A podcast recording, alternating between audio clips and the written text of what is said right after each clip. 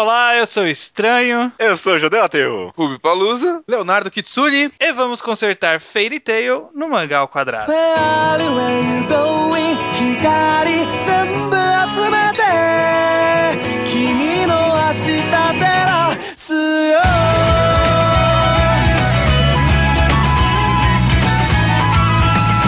Quando Fairy Tail começou a ser publicado, muitos fãs de mangás pela internet que gostavam bastante dos shonens fortes da época, né, Naruto, One Piece, ficaram animadões porque acharam que estava vindo por aí um novo One Piece. Provavelmente por causa da arte, mas também um pouco pela temática, pelo tipo de poder, pelos tipos de ataque. As pessoas ficaram muito esperançosas. Os anos foram passando e estamos hoje aqui com essa zona que é Fairy Tail. É uma deliciosa zona. É isso que a gente vai querer conversar aqui. Judeu, você é um fã de Fairy Tail, certo? Olha digo, esse, esse digo- super underground hipster judeu ateu, fã, fã de Fairy Tail. Parabéns. Não ironicamente, digo até, viu? Esse, esse mangá me faz sentir as coisas mais loucas. Me fez sentir Caraca, mais depressivo do que o Pum Pum. Me fez sentir mais animado do que lendo One Piece ou qualquer outro shonen. Esse mangá é incrível, cara. Esse mangá é incrível. É, fanzaço, fanzaço. Kitsune, qual que é a sua história com Fairy Tail? Quando começou a lançar, muito tempo atrás, eu achei um lixo. Eu li três volumes dele quando a, JBC lançou.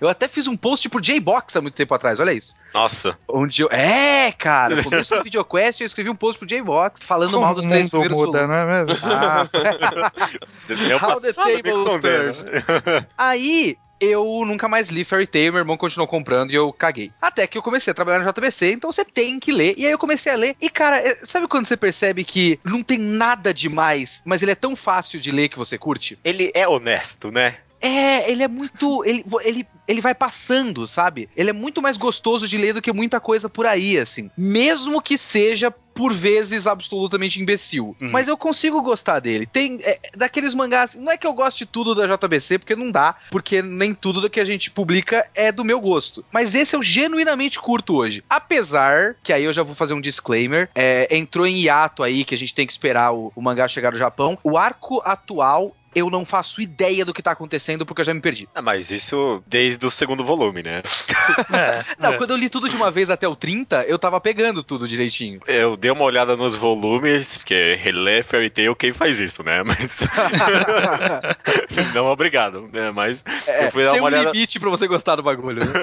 Eu fui dar uma olhada nos arcos. Eu acho que teve uns, sei lá, se, se o mangá tem uns oito arcos, teve uns cinco que eu esqueci que existiam nesse Que mangá. mané 8? O mangá tem quase 20 arcos já, cara. Puta que pariu. Eu esqueci muito, então. Eu nem sei quantos Você dessa tá vendo porra. pela Wikia? Porque na Wikia tem uns arcos exclusivos do anime no meio, viu? Não, não, não. Eu vi, eu vi pela Wikia, mas era da lista de capítulos. Não Ah, era tá. pela lista de, de episódios. Uhum. E sim, é uma caralhada de arcos. Pequenos, grandes. Né, grandes não tem muito, né? É, mas Rubio, Rubio, você? Você com Fairy Tail. Oi. Então, assim, quando saiu, eu falei, ah, vamos ver isso aqui. Quando saiu o mangá, né? Aí eu li uns capítulos e já dropei. Justo. Eu tenho, eu tenho Mesmo negócio- com o Et? Mesmo que, porque do começo o traço ele é meio, meio vagabundo, então o Eti não tá bom. Mas É. o et do Fairy Tail não é bom, nem hoje, né, cara? O O desenho quê? dele tá muito. Ah, azul. Ah, não é não, tá gente. errado. Ah, ah, não. Capi... Ó, capítulo da casa de banho. Que a Lucy vai lá olhar. Melhor capítulo. Eu nem lembro desse capítulo. Cara, eu não sei, tenho a mínima ideia do que você tá falando. Não. Não, que ela se muda. E ela, ah, vou conhecer minha nova casa. É onde todo mundo da Fairtail mora. Ela vai andando de gatinha. Ela se veste de gatinha. Caralho, por quê? Que história é essa? Eu, Cara, é, eu, é eu- eu não tá tô lembrando. Eu não tô lembrando. Eu não tô lembrando. E aí a galera tá tomando banho. Até tem um ova. No anime ele é um ova, essa parte. Caraca, malandro, parabéns. Parabéns. Aí é o Eti de Fairtail é bom. Hoje em dia o traço tá legal. E, mas no começo eu dropei super fast. Tipo, o instinto, vai, dropa, dropa. Aí mas eu dei chance, que não se deve fazer. Aí continuei lendo, lendo, e até que chega no ponto que não dá mais, que é o time skip, como sempre. Ah, a gente vai chegar nesse time skip. A gente vai tá? chegar nesse Sei time skip, mas o foda é que quando você vai ver, quando a gente fala, ah, tem 30 arcos, mas todo arco de Fair Tail é o mesmo. É É o o mesmo. É, vamos conversar também sobre isso. Ó, primeiro, Mas você, então. estranho. Diga a sua história. como Ah, minha história é essa. Quando surgiu na internet, todo mundo falou: Nossa, que da hora, vamos ler, porque é quase um One Piece. E aí no começo você até achava que era quase One Piece, né? Porque prometia, né? Porra, uns poderes, aí aparecem uns personagens legais. Pô, no começo os personagens são legais, sabe? A, a Elsa no começo era bacana. Não, a Elsa sempre. Tofu, ela sempre continua bacana. Não, é, é, quase sempre. Primeiro wife. E tem várias paradas e tal. E aí você vai levando, mas com o tempo fica meio que insustentável. Eu tô. Mas eu tô lendo desde então, nunca parei. Já quase parei na época do, do arco do, do Gelau, do Gerard, do Gerardo, que é aquela da torre lá, sabe? Que Ah, não, sim. não sei. Não, não sei. Eu não sei nada. Não, é, é, Não, é, eu é o arco lembro, que tem foco na Erza, eu gostei dele. Torre do Paraíso. Ah, que tem nossa, um cassino. Você Eu vê que tem um cassino nesse arco. Não. Caralho, é o começo do, do arco, onde ela é Isso. sequestrada e pá. Tem um cara Cara. que morre. Eu acho que é a única É no morte. comecinho isso, Eu né? acho que é. Não. Ó, então, vamos, antes da gente seguir, vou fazer já avisos e disclaimers e preparações pra esse programa. Porque seguindo o programa de Bleach, que a gente consertou, entre aspas, Bleach. Ah, a gente não, Entre aspas, o cacete. A gente fez um mangá melhor. Tá, a Não, gente fez melhor, um- melhor mangá da história. A gente fez um bom mangá ali com Bleach, ok? Ele foi e cagou, por favor. Ele deu retcon no nosso mangá. E Fairy a gente vai tentar fazer similar, só que vai ser um pouco diferente, obviamente, porque a estrutura de Bleach é baseada em grandes arcos. E Fairy não. Então acho que no Fairy a gente pode acabar se focando especificamente em pontos gerais da narrativa, estilo narrativo, estilo de poder, personagens que vão, que voltam, esse tipo de coisa. Talvez se focar em um arco ou outro que a gente queira especificar, mas vai ser uma forma mais geral do que foi com Bleach. Bleach foi muito específico. Mas gelau. Mas. Ai, Geral. Desculpa, desculpa. Caralho. Ah, é, de qualquer forma, eu não sei se quem não lê Fairy Tail tá até aqui no podcast, mas se você não lê, vai ouvindo o podcast, porque, tipo, você não vai ler agora, sabe? Quem não leu, não lê mais. Sabe? É, é, que a existem, man- começa... não, existem mangás que é quem não leu, não lê mais. A Gintama, quem não leu, não lê mais. Cara, tem gente começando One Piece hoje em dia, Não tomando tá, não tá. Eu, eu vi duas pessoas no Twitter fazendo isso. Não, mas Fairy Tail não. Mas Fairy Tail não. Tail ninguém vai fazer. Mas eu concordo com a estruturação diferente do podcast, porque realmente, Bleach era tipo, ó, tem que eliminar esse arco e mudar de ordem esses, que talvez dê pra fazer uma coisa legal. Agora, se a gente ficar trocando os arcos em Fairy Tail, eu nem sei quais são os arcos que tem pra trocar É. direito. Ah, e olha que eu acho que Fairy Tail arruma mais fácil do que Bleach. Ó, e Certo. como guia, vamos fazer propaganda pro Kitsune, que ele fez um post lá pra Henshin, onde ele trabalha. Aham. E com mais ou menos os- cada arco, com um resuminho, dizendo de que volume é que volume vai, que é bom pra gente se guiar a partir dele. Ele não tá completo, porque é de três anos atrás. É, eu fiz esse post quando teve três anos de publicação do mangá do Fairy Tail. É, eu nunca atualizei ele, né? Então ele vai mais ou menos até o volume 30, 31, que é o começo do arco dos, dos jogos mágicos. E aí depois disso, é, é, nunca mais fiz o post. Eu preciso atualizar ele deve, pra, pra ficar mais bacana. Eu nem lembro o que, que tem depois dos Jogos Mágicos, é bem da verdade. Ah, eu vou dizer que nem eu direito. Tem aquela vila que tá todo mundo congelado e o arco atual, que é o arco do Tártaros, que aí eu tem a face. Eu não sei Não, o que tá acontecendo. Jogos não, Mágicos já é depois acabou do dos time skip? Tártaros, agora já tem outro, já tem um Avatar. Então, mas esse é o outro. scan. Eu tô falando do, do, do, do, do Do mangá. oficial. Ah. Desculpa aí, desculpa aí. Não, eu não tive paciência de pegar o scan até agora. Ó, eu vou fazer uma pergunta direta pra gente poder começar a esboçar o que, a gente vai corrigir. Uhum. O que tem de errado em Fairy Tail? Natsu. Não, não, não, calma lá, calma V- lá. É Vamos sério. listar e depois a gente pega dessa lista. O que, que tem de errado em Fairy Tail, Judeu? Você que é um fanboy de Fairy Tail. É, Não tem- vem pegar leve, hein? Não, não, tem muita coisa errada. Eu- Eu fiquei aqui pensando, pra mim, o maior problema em Fairy Tail são os vilões. Porque não tem um, não tem um vilão que é memorável. Não tem. Tem talvez o, o cara que é dragão de ferro, mas só- ele só fica memorável porque ele vai pro bando e aí vira um personagem recorrente. Ah, tem um Tentativa vilão de memorável. Qual memorável? O Zeref. Ah, porque é tão Quem? ruim que é memorável. Porque ele fala tanto, tanto, tanto que uma hora Ah, não, né, ele vai ter é- que ser útil pra alguma é, coisa. então, Eu é não o- entendi é o qual é Mago que é do Zeref Morte. até agora. Zeref, Zeref. Zeref. É, o, é o Mago da sei lá. Morte lá. Ah, que que memorável. Então, não, mas Não, é porque ele vai ser o, o vilão Sim. final. A gente já tem até, inclusive, quem trabalhar aí. Justamente, ele é o único memorável porque fala dele o tempo todo e ele não fez nada até agora. Só É, por isso. é, isso é. A gente precisa rever isso daí. O de Uhum. choque também, não é? O Laxus? É. Ah, rapaz, eu acho que o, o Laxus arco é um dele problema... podia ter funcionado muito bem. Eu o gostei arco também. dele é, na, no conceito, é um dos mais interessantes. Eu também acho. É, é legal, e mas eu acho que ele tem um problema que tem que é um problema genérico de Fairy Tail. Fairy Tail é um mangá sobre magia, né? Certo? Ok. Ok, Então- então, ok, vai, tudo bem. Cara, isso poderia, poderia servir pra qualquer poder. Qualquer poder. Podia fazer qualquer coisa. O cara podia despirocar, podia fazer o poder de crescer cabelo nas pessoas, podia fazer o poder de explodir, E o sei filho da lá, nuvem, sei lá, qualquer coisa. O cara pode fazer qualquer coisa. E o filho da mãe pega elementos da natureza. E o cara né? fala, o poder dele é fogo. Sabe? Porra, mano, por quê? Explica É porque, direito essa merda. O que esse cara fez, o que o, o, o Mashima fez, foi basicamente criar a desculpa máxima. É tipo X-Men. X-Men o cara fala, ah, não, todo mundo nasceu com poder diferente. Ele falou, todo mundo é mago. E aí, mago é só a minha desculpa pra fazer o meu Kamehameha do jeito que eu quiser. É, sim. E aí ele faz 15, uh, três ou quatro Kamehamehas e cada um faz o Kamehameha que Mas quiser. isso, isso é a essência do mangá também, não tem Essa como é a a gente essência do mangá. tirar não, isso, né? então, aí esse que tá, aí que tá. Esse é o grande problema de Fairy Tail. Fairy Tail não tem vilões memoráveis porque todo mundo tem poder que é um poder, sabe? Fala o poder de algum vilão. Você não Puta, lembra? Qual que é o poder do Gelau? Eu não faço ideia qual, é Qual é o faço poder do Prest? Eu não sei quem é esse cara. Vocês não lembram sei. desse cara? Esse cara é o segundo líder da Fairy Tail que invade o exame de classe S pra. Não, é, e- não era o Hades, Ah, o pai esse da- Então, pe- o Prest pai é o nome de verdade dele, mas Ah, o, tá. o codinome é Hades. Eu não sei qual que é o poder dele. poder Porque dele o poder é corrente. qualquer merda. É qualquer merda, sabe? E, e não é só isso. E aí a gente cai no problema do Laxus que vocês falaram. O Laxus, o poder dele é de raio. Mas ele não é poder de raio. É poder do Dragon Slayer de raio. Mas não é Dragon Slayer de raio. E, e aí, tipo, por que você faz essas divisões, cara? Qual que é a diferença básica entre o gelo de um Dragon Slayer de gelo e o gelo do Grey? Nunca explicou essa merda. É, tá, Cara, então.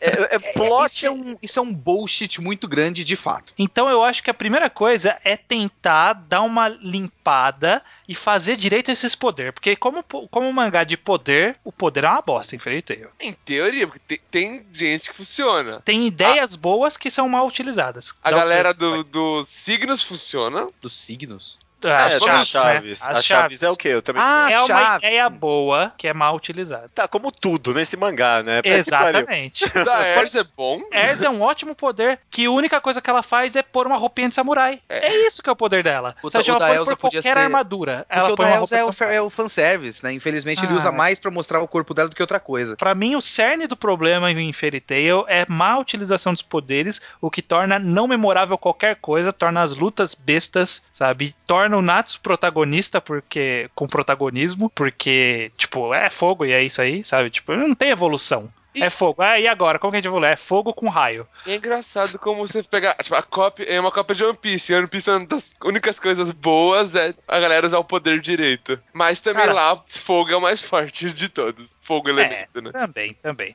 Mas ó, vamos, vamos seguir na nossa lista de problemas antes de a gente começar a atacar as coisas. Kitsune, qual, quais são os problemas de Fairy Tail? Pra mim, como eu disse, Natsu pra mim é a chave de tudo que estraga pra mim a experiência de leitura de Fairy Tail. Porque tem essas coisas específicas, a utilização do poder, é, os vilões e tal, mas até o caso dos vilões eu acho que solucionaria com uma abordagem diferente do Natsu, porque o Natsu, a presença, a vontade de fazer com que o Natsu seja um, um protagonista memorável, e ele não é de maneira alguma, nem de personalidade, nem de design, a, a, a vontade de fazer ele ser memorável empalidece todos os outros personagens. Então, o momento que devia ser, por exemplo, no, no arco da, da Torre do Paraíso, que deveria ser o momento da Elsa.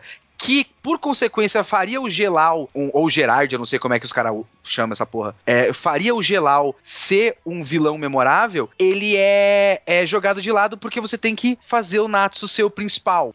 Precisa Ele tem que salvar o dia. ele precisa salvar o dia. Se o Natsu fosse só mais um, ou simplesmente não existisse na história, é, eu juro pra você, a, a história seria outra parada. Com, É. com uma outra mudancinha que eu gostaria de fazer aqui e ali. Apesar que eu já tô falando, então, a desculpinha dos dragões devia ser um pouco diminuída, porque. É uma enganação. Ele engana a gente dizendo que a história dos dragões é importante, e ela não é. E eu mudaria a abordagem da história é, de arco pra arco. Mas eu acho que é melhor eu falar disso depois. Certo. É, Rubio, quais são os problemas de Fairy Tail? Ah, já, já que falou do Nats, que era um que eu também concordo, um problema que, tipo, é um problema que não tem, em vez de é um problema que é usado, é o negócio da Fairy Tail, né? Que ele Uhum.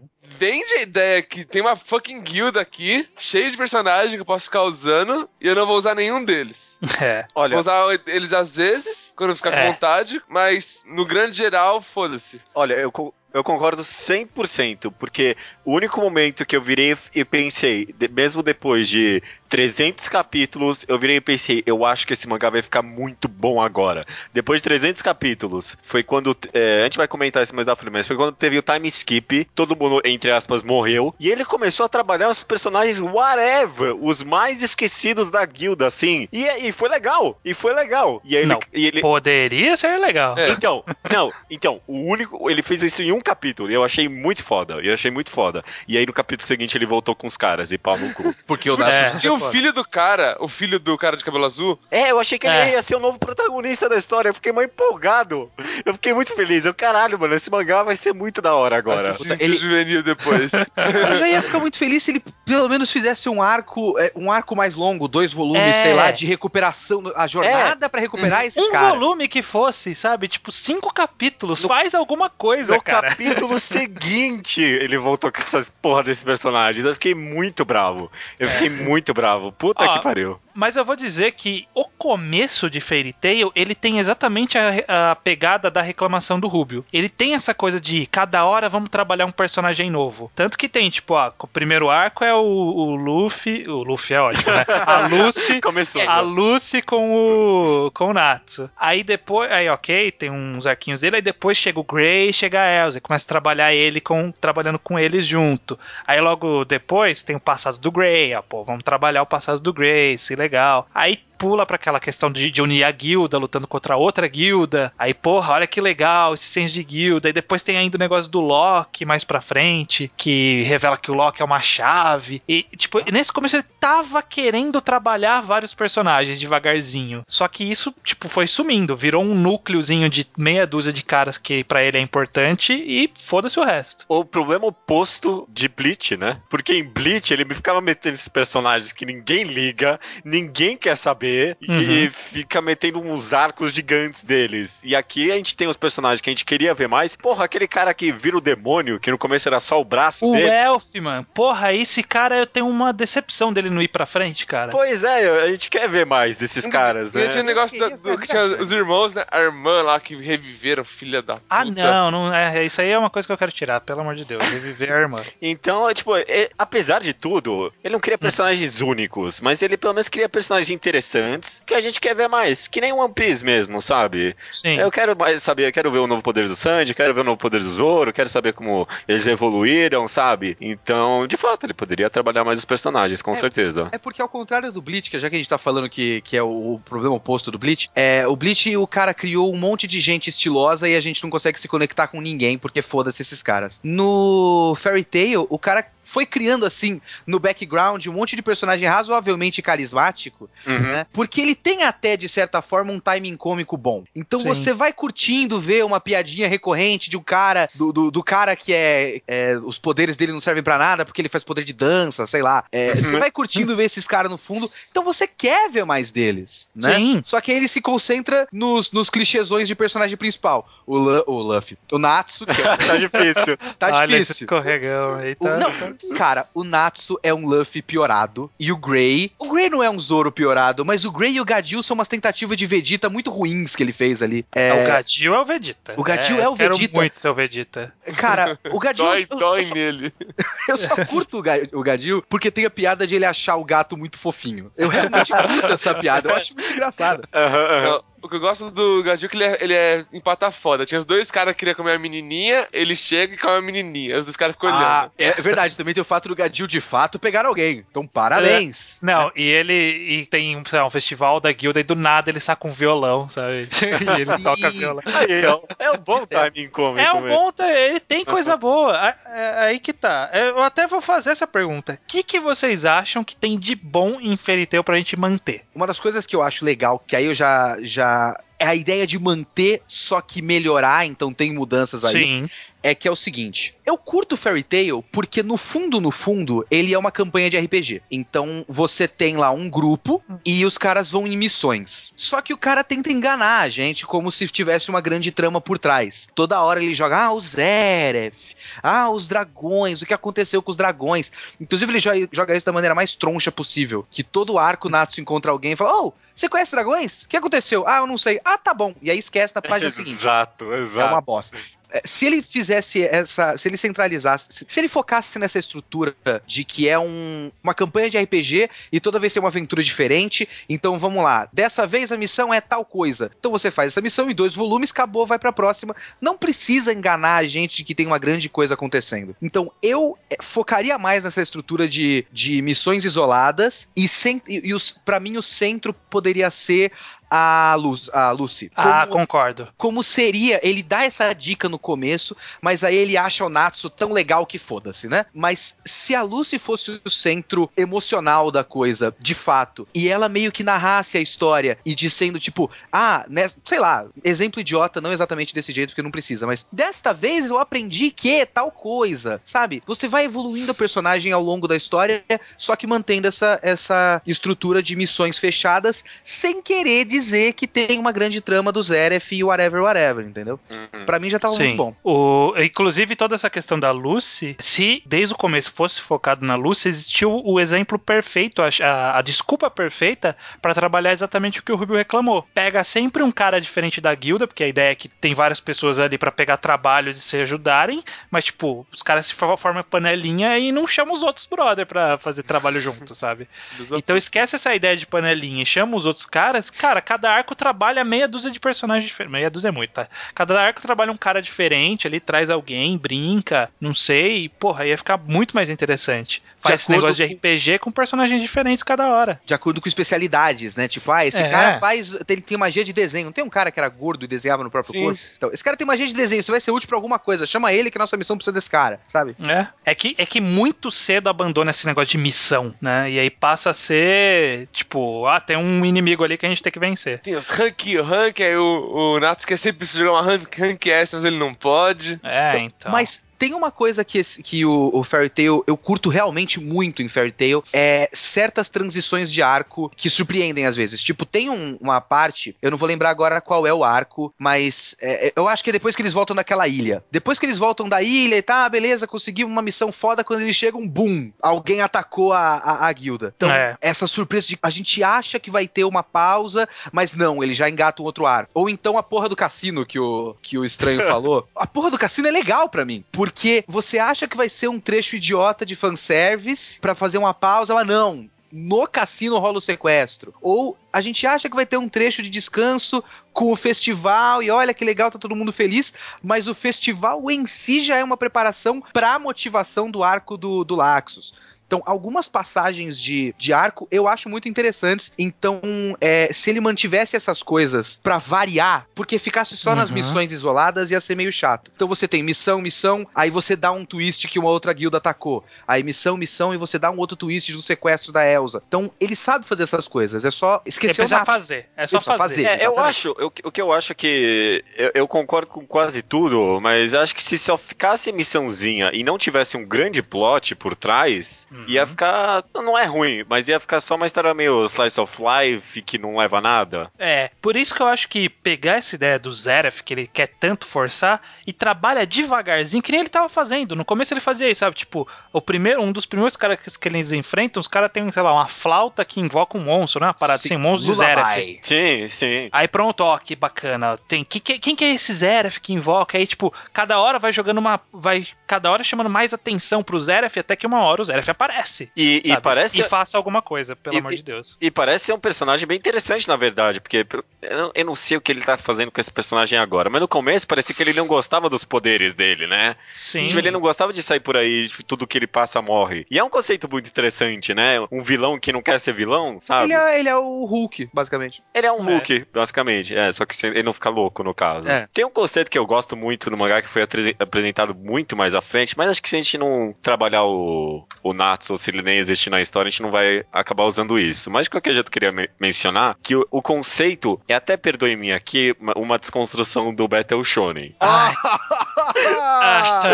De que a Aonde amizade dá força no mangá, né? Mas Ah, a amizade é literalmente uma força da natureza que dá força no mangá. É o Interstellar do, do, do Fairy Tail. É, é- eu acho brilhante isso e muito mal aproveitado. Porque, tipo, a amizade dá poder e é dá poder porque é uma força da natureza e ok. Mas eu fiquei pensando aqui, por exemplo, num, num, num cenário legal que daria pra usar esse poder, é que é, eles estão contra um vilão ou alguma coisa assim, mas o, o Natsu tá brigado com a, a guilda e acaba perdendo porque ele não tem poder, sabe? Uma coisa assim. Dá, dá pra criar uns, um- uns conceitos legais. Acho que a gente não vai usar isso, não tem problema. Mas eu queria pelo menos mencionar, porque é, um- é negócio, é, é um- é uma ideia legal que não é bem aproveitada pra variar um pouco, né? Isso é Eu- bem eu- aproveitado em Roshi no Samidare. Ah, sim, é, É. Eu, eu acho uma ideia muito parecida e melhor do que essa no Nura. O conceito Também, do do Nura eu É, acho mais interessante. Seja lá quem foi que leu isso, né? Eu li, eu li. eu- eu fui faz falar. sentido. É, Rubio, então. Vai, Rubio, cita aí, então, alguma coisa que você acha boa pra gente começar logo a consertar a Fairy Tail. Wait. Oi? Et? Tá, ok. Tem que deixar. Ok, ok. Olha, Não, mas é um negócio que. O que aconteceu? Aconteceu One Piece com cintura, que a cintura vai diminuindo, e hoje em dia é um palito. Em Fairy Tail é um negócio que eu acho ruim que não tem consistência, né? A putaria. Hum, Hoje, o, pega o peito da Lucy no começo e agora. Ah. Tipo, é. antes ela tinha um peito grande, mas era, tipo, normal. É, E agora são- agora é Hoje em dia é maior que a cabeça dela, todos. Eu, Pô, Cada eu um, não né? fiz Cada a- um é maior que a cabeça. eu, eu não fiz a auditoria dos peitos da Lua. É. Vou saber te dizer. Não, não fiquei Mas- me focando nisso aí. É, ele, ele, é que eu... Fala, cara. Fala. Não, não, eu quero dizer que o grande motivo que eu acho que eu ainda leio e aprecio o Fairy Tail é o Hiro Mashima. Ele é um cara muito gente fina, sabe? eu acho, eu nunca vi nenhuma entrevista dele, nem sei qual é a cara desse malandro aí, mas eu gosto dele, sabe? Ele parece ser um honesto, ele, ele, ele é muito trabalhador, sabe? Toda hora lança dois capítulos, toda hora lança as páginas Porra. coloridas ali. Ah, cara gente fina da porra. E- Eu, como, como trabalho com o mangá dele, eu acho isso o máximo, porque o, o hiato é muito curto, isso é muito bom É, pra gente. é O cara trabalha pra caralho, é incrível. é incrível. bom pra, é, bom pra ele. E, e ele, e, e ele, ele coloca os etes nos momentos mais inapropriados, sabe? É, Tem, ele tipo, não sabe. Ele não sabe. é um drama, sabe? Ele tá criando um drama entre duas personagens é, mulheres bem pesado às vezes. Eu lembro uma parte ali. É um drama, sabe? A, a- a mãe da menina morreu, mas o drama acontece enquanto, tipo, a roupa das meninas tá caindo ali, sabe? É, não, tem um que ela tá. Eu acho que. Eu não lembro se é a Urtir ou se é a Minerva, sei lá. Que elas estão tipo, ah, meu Deus, que merda, meu passado. E aí, tipo, o close no rosto dela vem de baixo pra pegar o Sempre. peito antes de pegar o Sempre. rosto, sabe? Tipo, aí é peito, peito e o rosto chorando. Vai caralho, mano, não combina. Tem uma decência, mas é por isso que é bom também, sabe? É, Não, não é bom. Não ele é, bom. é a consistência na inconsistência, sabe? Ah, Claro. ok, Ele é uma desconstrução muito forte, É o realmente. caos na ordem. Sim, sim. Ó, vamos ordenar então, vamos, vamos pôr ordem nesse caos. Primeira coisa, vamos, vamos atacar o cerne de Fairy Tail logo no começo. Vocês acham que é uma boa ideia então a gente mover o foco da história de fato pra Lucy e não fingir que é a Lucy? Eu, eu, olha, eu era contra, mas eu voto contra a gente matar o Natsu na história. É polêmico. É, é uma Ah, decisão como assim? Como, polêmica. como matar o Natsu? Não, não, Mas nunca existiu. Você Não, quer não. remover ele? Não, Não, acho que não. eu tinha não. dito isso, mas eu acho que se o Natsu não for o foco total da coisa e for aqui um ponto aqui, um ponto ali, já funciona pra mim. Eu gostei. Não, eu, eu não reclamaria de ele ser a Lucy da, do, do- da Lucy, entendeu?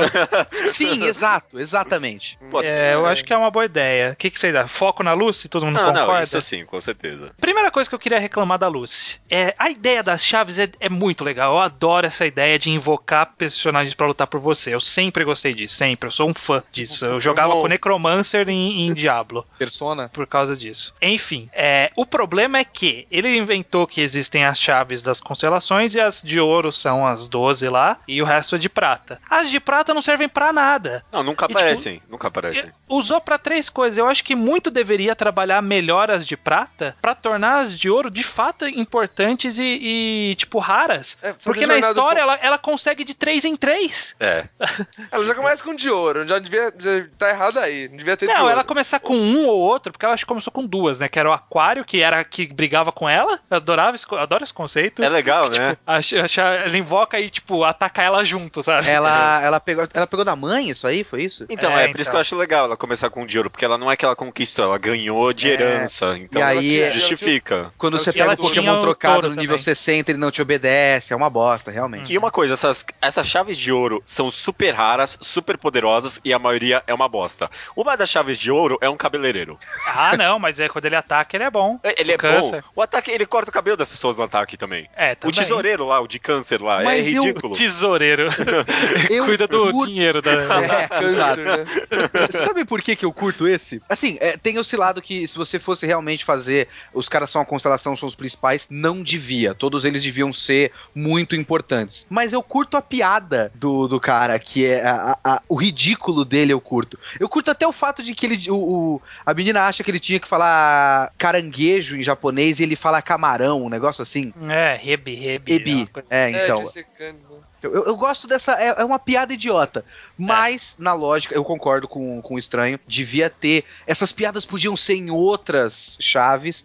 Agora, as chaves do, dos signos, eu acho que tinha que ser uma coisa muito mais imponente. É, eu gosto, por exemplo, da ideia do. Várias ideias legais que o Matima tem. A ideia de que tinha um cara que era uma chave. É, o Loki. Essa é uma ideia que eu achei muito legal. É- Era uma, revira- é uma reviravolta muito interessante. Eu curto essa. Podia É. manter isso aí. Pra mim, O manter. cara na guilda que tava ali desde o começo e aí depois a gente descobre que ele era uma chave, né? É muito legal isso mesmo. É muito bom, Tem- então tem- eu acho que isso mantém. Tem duas coisas que estão lá desde o começo que eu acho muito legal quando ele revela o que, que realmente é, que é essa chave, o Loki e o Mistogan. Ai, odeio! Porra. Odeio o, Gela... o Mistogan é o Geraldo! É o Caralho! Porra, que ideia de isso, merda! isso saiu do. Que ideia de merda! Não, eu Eu- curto. Não, eu, Eu, eu curto. odeio Edolas. A gente vai eliminar Eu adoro essa Edolas, de cara. Edolas. Não, é horrível mesmo. É muito É ruim. horrível essa Não, ideia. cara, é o arco do rap, o melhor personagem do mangá depois do Itia. Não, Não, faz não. outro arco, sabe? Tipo, e o rap é outro. E o rap é outro, porque todo gato serve pra alguma merda. E o rap não serve pra nada. Exato. Mas essa- isso é legal, eu gosto dessa piada aí. Cara, o rap é piada. muito engraçado, pelo amor de Deus, gente. Nesse time skip, ele, tipo, voltou e a outra gatinha lá aprendeu uma forma humana lá. E aí, o que, que você treinou? Ah, fiquei comendo os peixes aí.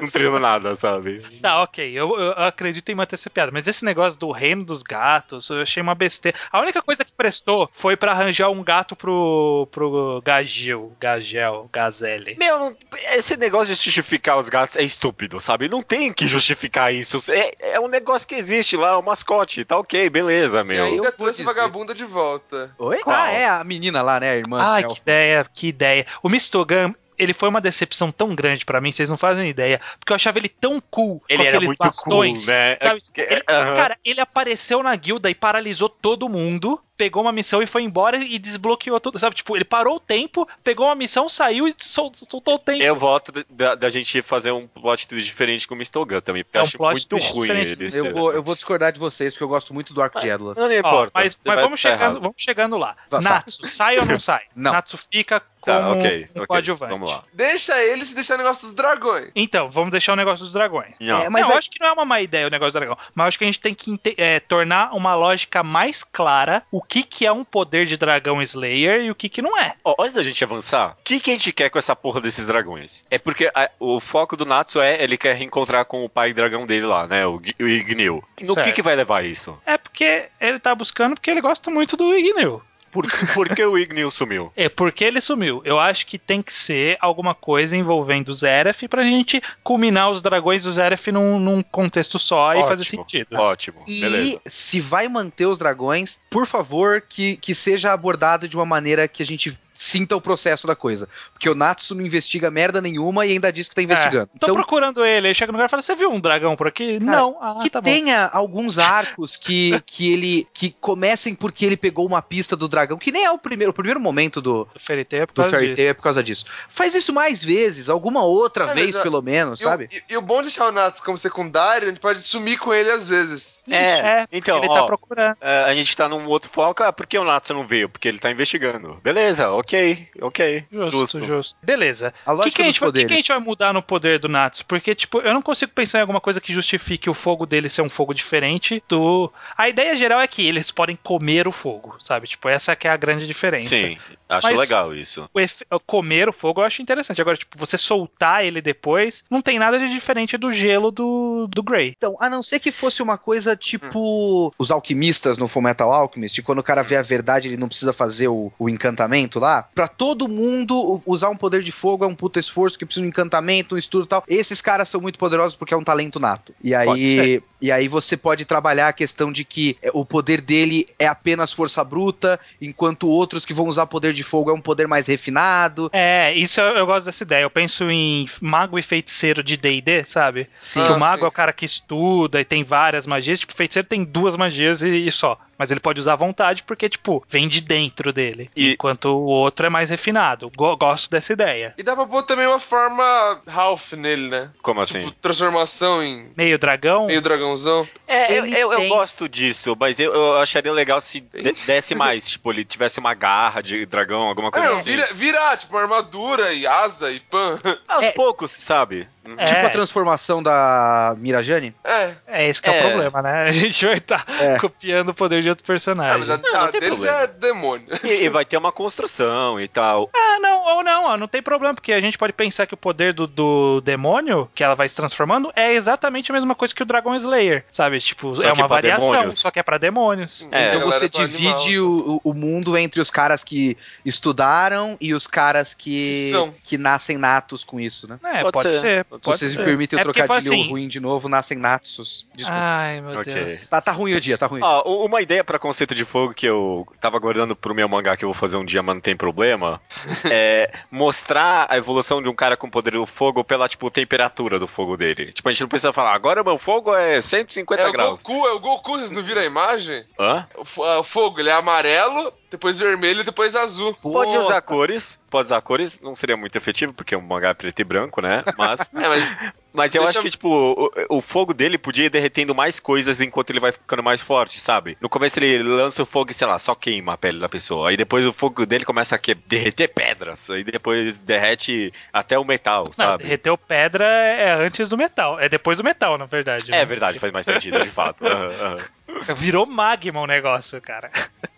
Eu Ah, acho uma ideia le- legal. O legal é que, que acho, não, não sei se usaram, mas tipo, aquele negócio que tem no Avatar da vida, que fogo é um negócio incontrolável e que machuca todos, não só os seus inimigos. Ah, não, aí é muito foco no Não, personagem. não, aí É? é, fica- vai muita construçãozinha, cheia de coisinha. Não, beleza. Lucy, como protagonista, vai seguir um rumo similar ao começo de Fairy Tail, de fazer alguns arquinhos de missão. Nem todos os arcos de missão vão ser rela- relevantes na história final. Vai ser mais interessante pra gente conhecer mais personagem e talvez no futuro o personagem vai ser útil numa trama mais E longa. fazer os arcos serem diferentes, por favor. E Sim. fazer os arcos, e al- alterna um arco sério. Então, tipo, ma- mantém mais ou menos a estrutura que tem no começo de forma mais constante. É, a Beleza. gente não tem tempo pra desenvolver aqui, mas vão ser mini é, Cidadão Kanes durante a história, né? Bem bolados, bem São descritos. arcos muito legais. Aham, sim. Beleza. Temos o Grey, que então que ele tem o poder de gelo. A gente definiu então que, tipo, ele tem que fazer aquele gestinho com a mão. E ele, sei lá, é, é difícil controlar o gelo, tanto que ele não consegue fazer em movimento. Então, tipo, você vê que é um negócio não tão refinado, mas mais refinado do que o fogo do Natsu. É, posso fa- falar uma coisa do Grey também? Uhum. Se o Natsu eu acho que pode manter, o Grey eu não vejo a mínima necessidade. Ah, eu gosto tanto da história da Ur. Puta, o, o Grey é o personagem mais sem carisma de todo o mangá. E eu acho esse, time, esse essa piadinha dele tirar a roupa muito sem graça. É, Ah, é é. uma das piores piadas. Isso É, eu até gosto do negócio da, da, da Uri, da Urtear, ou Urtir, sei lá como é que é o nome dela. É. Até é legal, mas é um personagem tão sem carisma, não E ele tem tem nenhum trecho. Mas ele tem a melhor wife, pô. Ah, boa, É. a Júvia é muito legal. A Juve é legal. A Juve é legal. Ó, eu acho que a gente podia fazer o seguinte: contando que a história tá nessa ideia de que cada hora vai mudar as pessoas que vão acompanhar a Lucy, o Grey é um cara que aparece, ajuda no arco, aí tem o passado dele em um segundo arco, e aí daí pra frente ele não precisa participar. E ele, e, e, sabe? Ele já é meio assim, mas É. eh, o, o Mashima dá um jeito de trazer ele de volta. Ele, sempre. o Mashima tenta forçar que ele é um rival do Natsu e foda-se. ele é um né? bosta, né? Ele é um Sendo que ele, tem- ele já tem o rival dele de verdade, né? Que é pior. Que é um Pois é. outro cara de gelo. Que é legal esse conceito também. O cara de gelo que ele consegue fazer um gelo melhor do que o Grey. Porque É o cara tipo treinou e refinou, mas é um outro tipo de gelo. É legal, ó. Essa época ele ainda trabalhava uns conceitos mais Ah, e interessantes. negócio que, tipo, se for começar desde o começo, começar negócio de rivalidade contra as guildas desde o começo também. Que negócio que aparece meio do nada. É, tipo uma missão ou outra, chegar lá e tem outro, outra guilda fazendo também. Isso é legal. Isso é legal. Sabe? Sim, Tipo, aham. E aí tem que começar a interagir. Porque, por exemplo, quando teve aquele arco que ele juntou quatro guildas pra enfrentar o Oracion 6, Oracion 6. eu não Oracion lembro qual- 6. É, é, é de Oracion fato 6. Ah, é, a gente só tinha visto nenhuma guilda além da Fairy Tail, né? E aí aquela eles que ataca, tinha um Blue. Pegasus, que era o do do, do amigo do, do Grey justamente. E aí tinha as outras duas que foda-se, né? Tipo, veio, valeu. E aí, beleza? Vamos ajudar? Ajudou, beleza. Meu, nesse arco tem, eu acho que o personagem mais estúpido, sem graça, e que eu quero que morra durante a história. Eu não quero nem que a gente. O ele- cara do perfume. Esse filho da puta. Eu, eu- eu não quero nem que a gente não inclua. A gente quer- eu quero que a gente inclua e mata ele dolorosamente durante a história. Me- acho- Ô, ô, ô, mais respeito com Itia, o melhor personagem é, de Fairy Tail. Não, você tá sendo irônico. Eu não tô. É, puta que pariu, eu gosto muito do Itia, cara. tá. Você tá. É muito Não, engraçado. tá- ele, eu, ele eu não, gosto, mas aqueles carinhas que vão junto com eles, que são meio idols e que, tipo, tem o Sim. poder de computador, cara, é É muito demais. legal. Então, e tem Demais. Aí tem o cara que é tsundere, que é, ele, é, ele é host, só que as meninas falam com ele e fica todo... É, É, legal, porra, olha aí, timing cômico do Mashima. São Eu- os momentos que ele brilha. Esse Menos cara esse cara fun- do perfume, que é um Mano, bosta. Mas o Itia funciona justamente por causa desses caras. Você tem os. É uma guilda de hosts bonitões e o líder é um tiozão que se acha gostoso, mas é horrível. E é sem graça. E ele é muito ridículo. Ah, eu acho muito legal. Tem que manter o Itia, nem vem. É, eu acho que ele pode existir, mas, tipo, ele não vai junto na missão, sabe? Porque, tipo, ele é o líder, caralho. O Makarov não tava lá na missão, porra. Sabe? Tipo, deixa o líder na guilda, ele aparece depois, comenta, faz uma gracinha e some. Deixa, Bom, já é uma fiquei- piada pontual. Fiquei desanimado aqui porque eu achei que todo mundo ia concordar que o personagem é uma Ah, merda. é, eu Não, é uma merda. assunto. É uma merda, mas, mas a piada faz sentido, então a gente põe a piada por duas páginas e tira ele do mangá. É, pode ser. Vocês estão todos errados.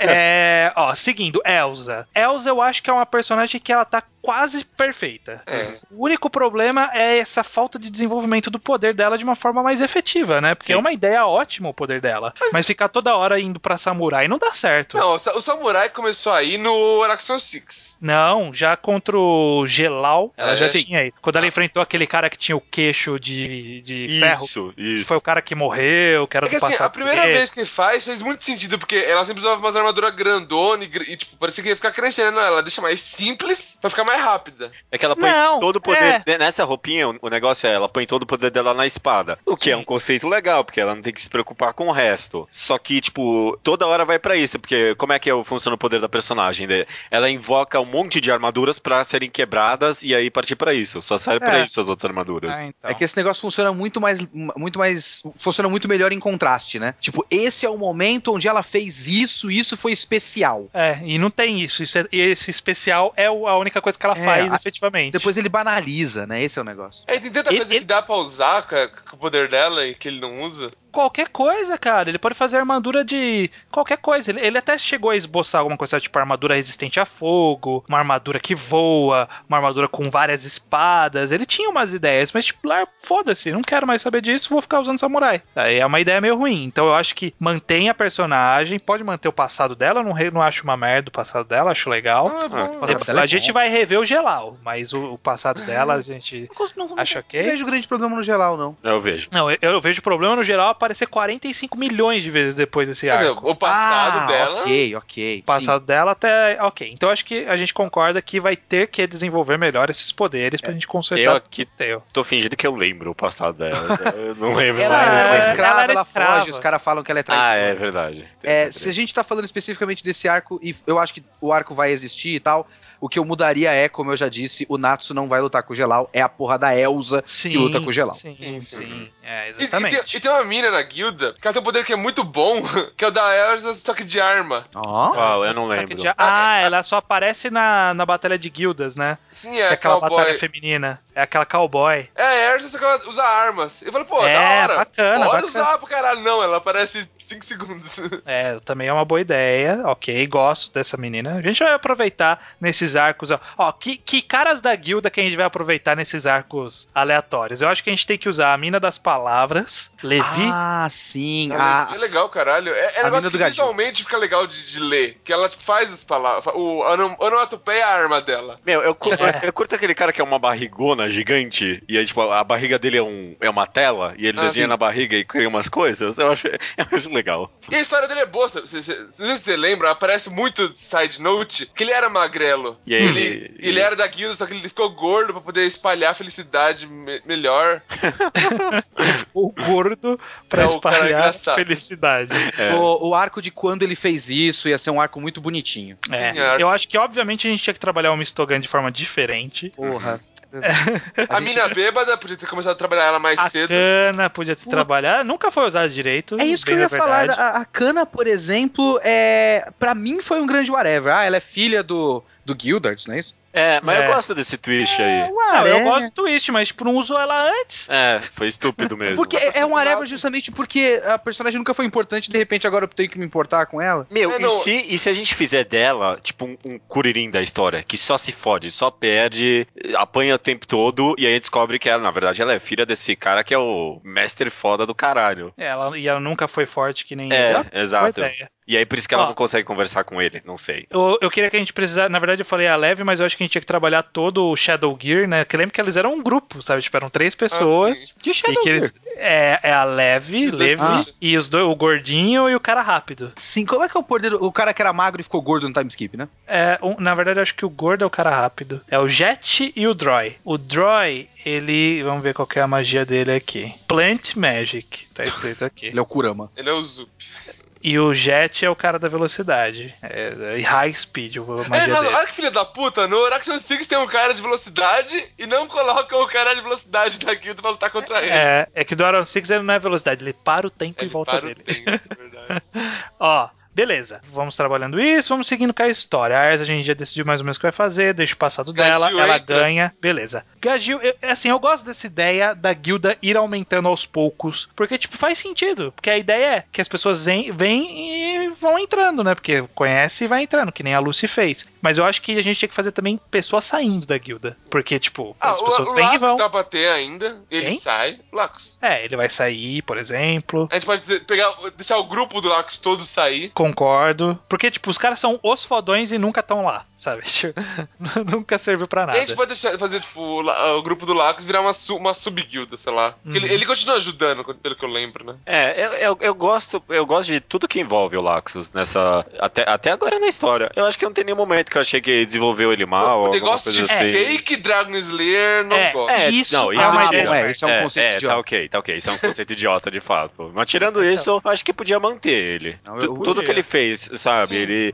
O querer- arco dele é muito bom. O É, mini eu gosto, eu é gosto das, das armas dos amigos dele. Uhum. Sabe? Tipo, tem a mina da chave, ok. Beleza, aceito. É Que ela tem relativamente pouca na história. Tem um cara que, tipo, tem uns espíritozinhos que são uns canhõezinhos. Eu sabe? adoro Tipo, o design desse cara. É muito interessante. O cara tem da o cara das fora, né? espadas. É, a- ele, ele tem, tipo, o logotipo da, da- Na língua. da- na língua. Acho muito legal isso. É, então, esses caras são legais, sabe? Tipo, pega esse tipo de ideia e aproveita, o Mashima. Isso que é bacana. É, mas a gente não chegou no arco do Laxus ainda. A gente tem que falar do Phantom Lord, que é o arco do, do Gajel. Eu acho que esse a gente pode manter do jeito que ele é. Porque eu gosto dessa ideia, tipo, deles chegarem de volta de uma missão e os ter, ter três caras pregados na frente da, da Fairy Tail, sabe? Tipo, foda-se Fairy Tail, essa agora é Só que guerra. Tem, tem que Fora- mudar o, fin- o como reta final, né? De ter Qual aquele que é? relógio, o canhão que vai explodir tudo. Ah, não. É que, é que aquele relógio é um dos maiores problemas de Fairy Tail. Que todo arco é o quê? É um, o clímax dos arcos é uma corrida contra o tempo. Ah, é. é. E se não, não a- impedir X coisas de acontecer em Y tempo, eles perdem. Todo Ah, arco de Fairy Tail é isso. Desde o primeiro do cara do vento lá, com a, a foice do vento. Até o da Elsa, que tá desabando. Até todos, até hoje. É, Sabe que até você falar isso, eu juro que eu não tinha reparado, mas de fato é bastante repetitivo. Não, é todo, Sim, todo, todo arco de Fairy Tail é o mesmo.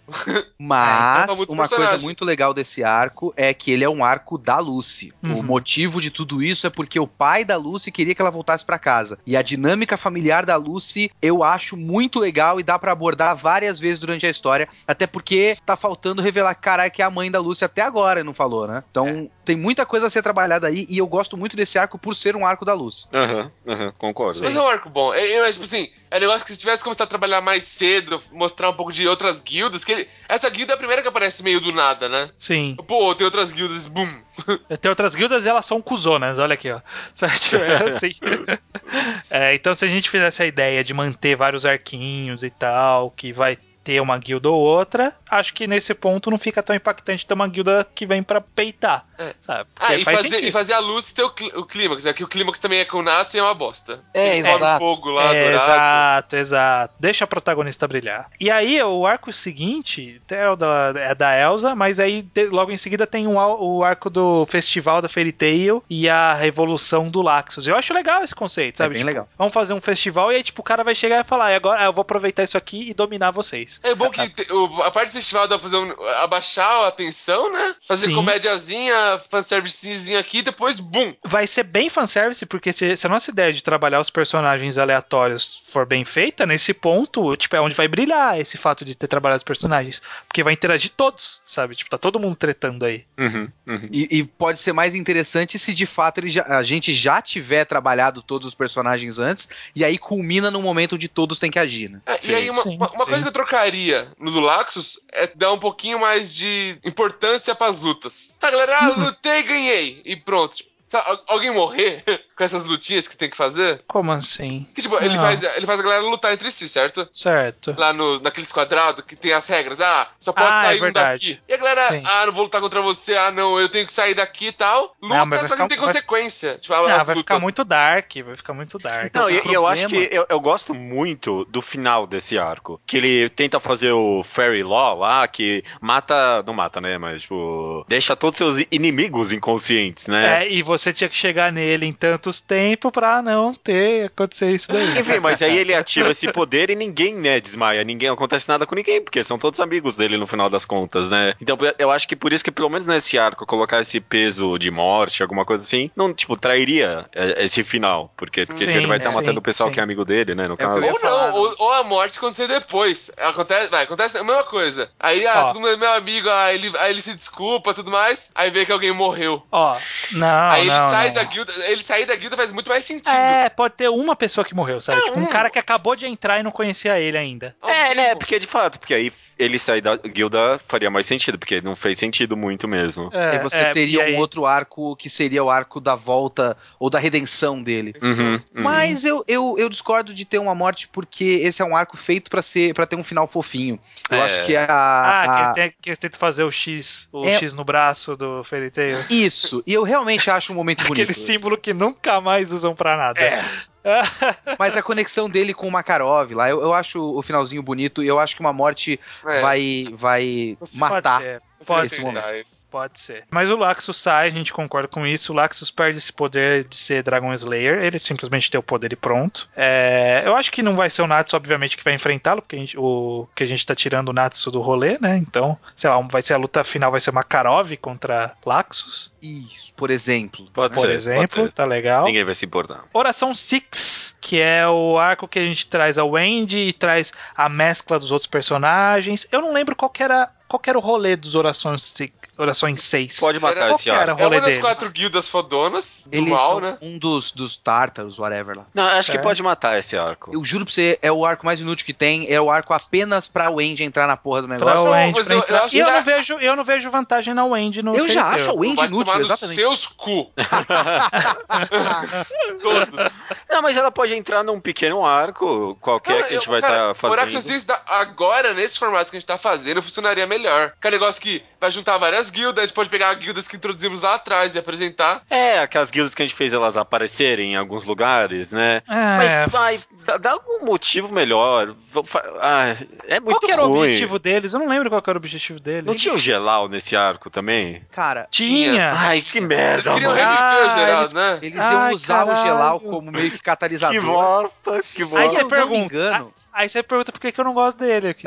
Nossa. se eu não me engano, a parada desse arco é que era uma vingança. é, Aquela era uma arma que fazia as coisas inverterem, né? Do bem pro mal. E eu acho que era uma vingança contra os- o cara que criou essa porra. Era um bagulho assim, mas é tudo tão inútil. Ó, dá pra resolver facinho. Faz o, o arco do, do Lax, tira o Natsu. hum, Deixa o Natsu procurando. E faz o foco ser a Wendy, o objetivo dos caras. como assim? Tipo, eles estão atrás da Wendy. seis, você fala. É, o Araxa 6 estão a fazer algo com a Andy. E o Natsu descobriu isso, alguma coisa, quando ele volta. É porque ele descobre uma outra Dragon, Dragon Slayer. Slayer. Sim. Ah, Ah, ok. essa é a primeira outra Dragon Slayer Não, da teve história. o Gagel também. Teve o Gagel, mas o Gagel era igual ao Natsu. Ele era um, tipo, não manja porra nenhuma. Sim. E essa é uma- alguém que pa- parece que tem alguma solução. E, já, e faz ela ter uma- uma- algumas respostas. É, ok. Revela coisas e Porque tal. o Araxa 6 é um arco que dá pra usar aquele arco grande, de tipo de guerra, um pouco maior. Eu acho que depois. Tá ok.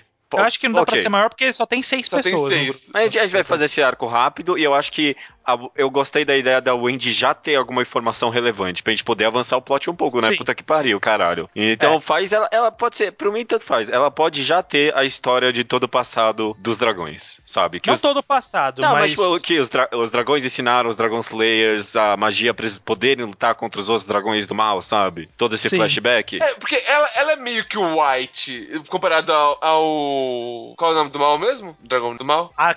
Loja, Não, não, o, cara, o carinha do mal mesmo. o Zeref. Então, ela é meio que, tipo, contra dele já. Eu vi, o Zeref, ele é Dragon Slayer do Aquinologia lá? Sei lá Não. é o nome do cara. Podíamos É? fazer, podíamos fazer isso. Não, não é, mas eu acho que a gente podia fazer, E- porque, tipo... E o, Qual que é a relação dos dois? Eu não lembro qual que é a relação dos dois. e o Mashima vai fazer isso também, provavelmente. Tá, ok, beleza. Tá, então É. o que, que a gente resolveu até agora? Só pra gente Caraca. organizar, porque tá meio zoneado, não? Ó, a gente decidiu que Oração Six permanece, porém, o alvo deles não é a, o Gelal, o alvo deles é o Andy, por algum motivo, porque eles trabalham pro Zeref, que Ela é- querem... Ah, vai, a gente Eles- inventa algum motivo na hora. É, ok. Ninguém vai ok. se E importar. E, aí eles querem pegar. E aí eles vão resgatar o Andy. O Natsu pede ajuda pra resgatar o Andy, porque o Andy tem informações dos dragões. Resgatam, derrotam os caras. Beleza. Gente, acabei de ter, tipo, uma epifania aqui. O que eu acabei É. de fazer, eu acho que é, é por isso que Fairy Tail é o que é. Porque é só isso, a história inteira. Ah, não tem problema, a gente inventa um motivo lá na hora. Isso é. é isso, é isso. Eu, eu sou o Hiro Mashima agora. Ah, ok. Muito bem. E, no- e no Horácio também tem o. Acho que pode considerar como o primeiro Dark Dragon, né? O cobra. Dark o quê? O cobra. É o cobra. é. Ai, não, não, tira esse Cobra. cara aí, né? Esse cobra aí. É, eu acho que pode deixar, mas ele tem que ser um Dragon Slayer não, de transforma ele em verdade. Dragon Slayer de verdade. Porra, mas ele tá banalizando essa porra de novo, né? Por É, porque agora, agora tá avançando em enredo, cara. Não, porque a, a Andy vai mostrar o que, que é direito dos Dragon Slayer, a guerra, É. e ele é o primeiro Ó. do mal. É, o, o, o Oração Six tá atrás porque esse cara aí, como que é o nome dele? Cobra? Cobra.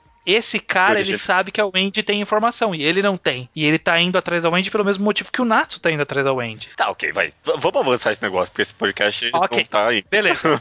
A gente pula Edolas, Ah, totalmente Ah. elimina. porra. Assim, Edolas só seria legal se desse pra gente trabalhar melhor o Elfman, a Mari Jane lá. Mas como Ah. não é o caso, a gente pula. É, se Sabe fosse um arco gosto? deles e, e do Natsu, porque Ó, isso importa pro Natsu, né? Ó, A, é- a vagabunda voltar. Edolas? É. Não, não importa pro Natsu. Foda-se aquela menina, né?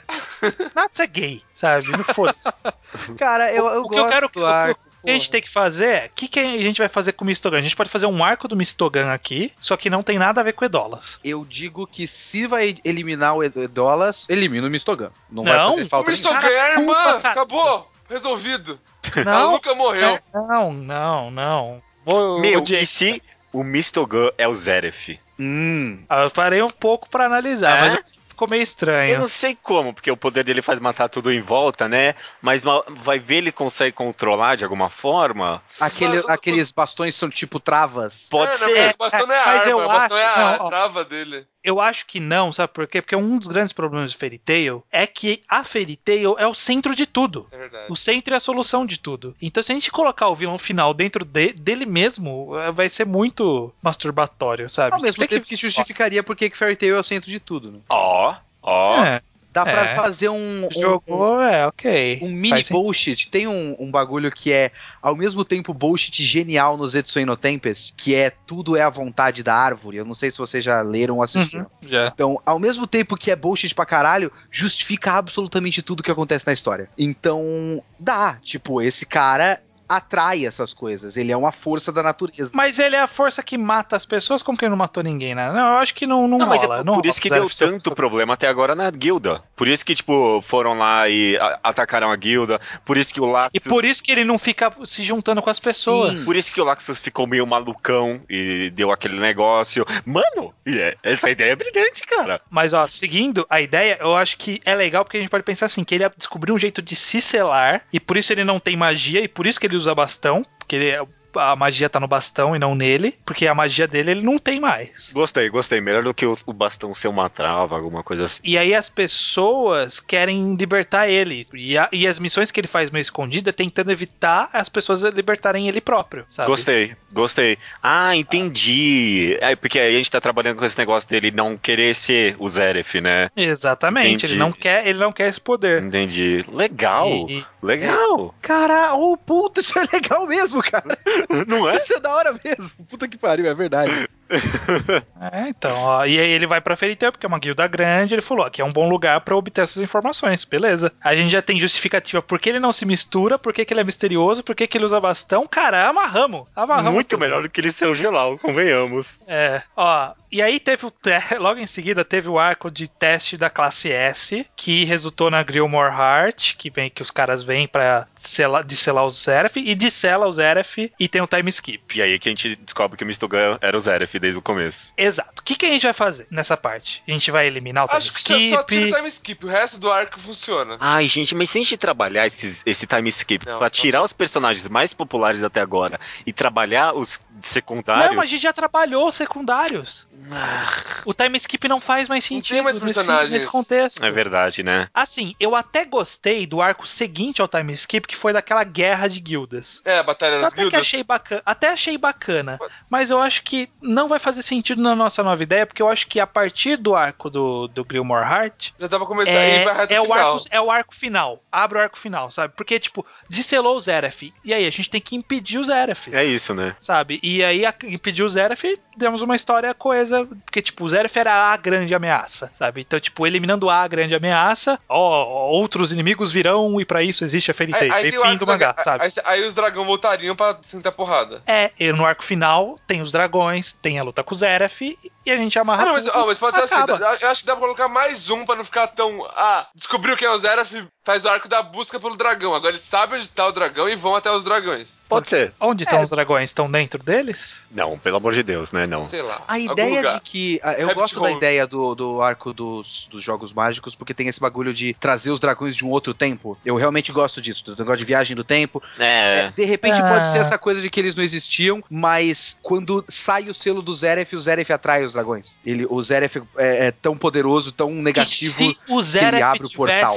ele próprio selar, e o selo dele era feito com os dragões. Como assim? Ele teve que absorver os dragões e, tipo, eles Cada, cada bastão é um dragão. O que que acontece? Quando ele tirou, quando tira aquela capa do Mistogan, a gente vê que no peito dele tem o símbolo de vários dragões se entrelaçando, assim. Que é porque é, eles estão segurando o poder do Zeref. E as pessoas liberam os dragões e liberam o poder do Zeref de volta. Ah, isso também é uma boa ideia. Também é uma boa Eu- ideia. Eu gosto dessa ideia, mas eu acho que eu vou adicionar um twist. Ele matou os dragões pra conseguir fazer isso. E aí a gente descobre que não tem Gnil pra achar. Não tem nenhum dragão mais pra achar. É, morreram todos já. Sabe que isso tá movendo o foco bastante pro Natsu de novo, né? Agora nem tanto. É verdade. Agora já dividiu os dragões. Tem três Dragon Slayers na, na fucking guild agora. E o Natsu Não, nunca teve não, não. tanto. Mas aí, é, ó, a gente pode criar um plot nisso, justamente porque o Natsu tá junto com todo mundo lá. E ele, ele é um personagem forte no- na história agora, apesar de tudo. E ele fica muito bravo com o Zeref, de ele ter matado os dragões, só que a Lucy não, talvez.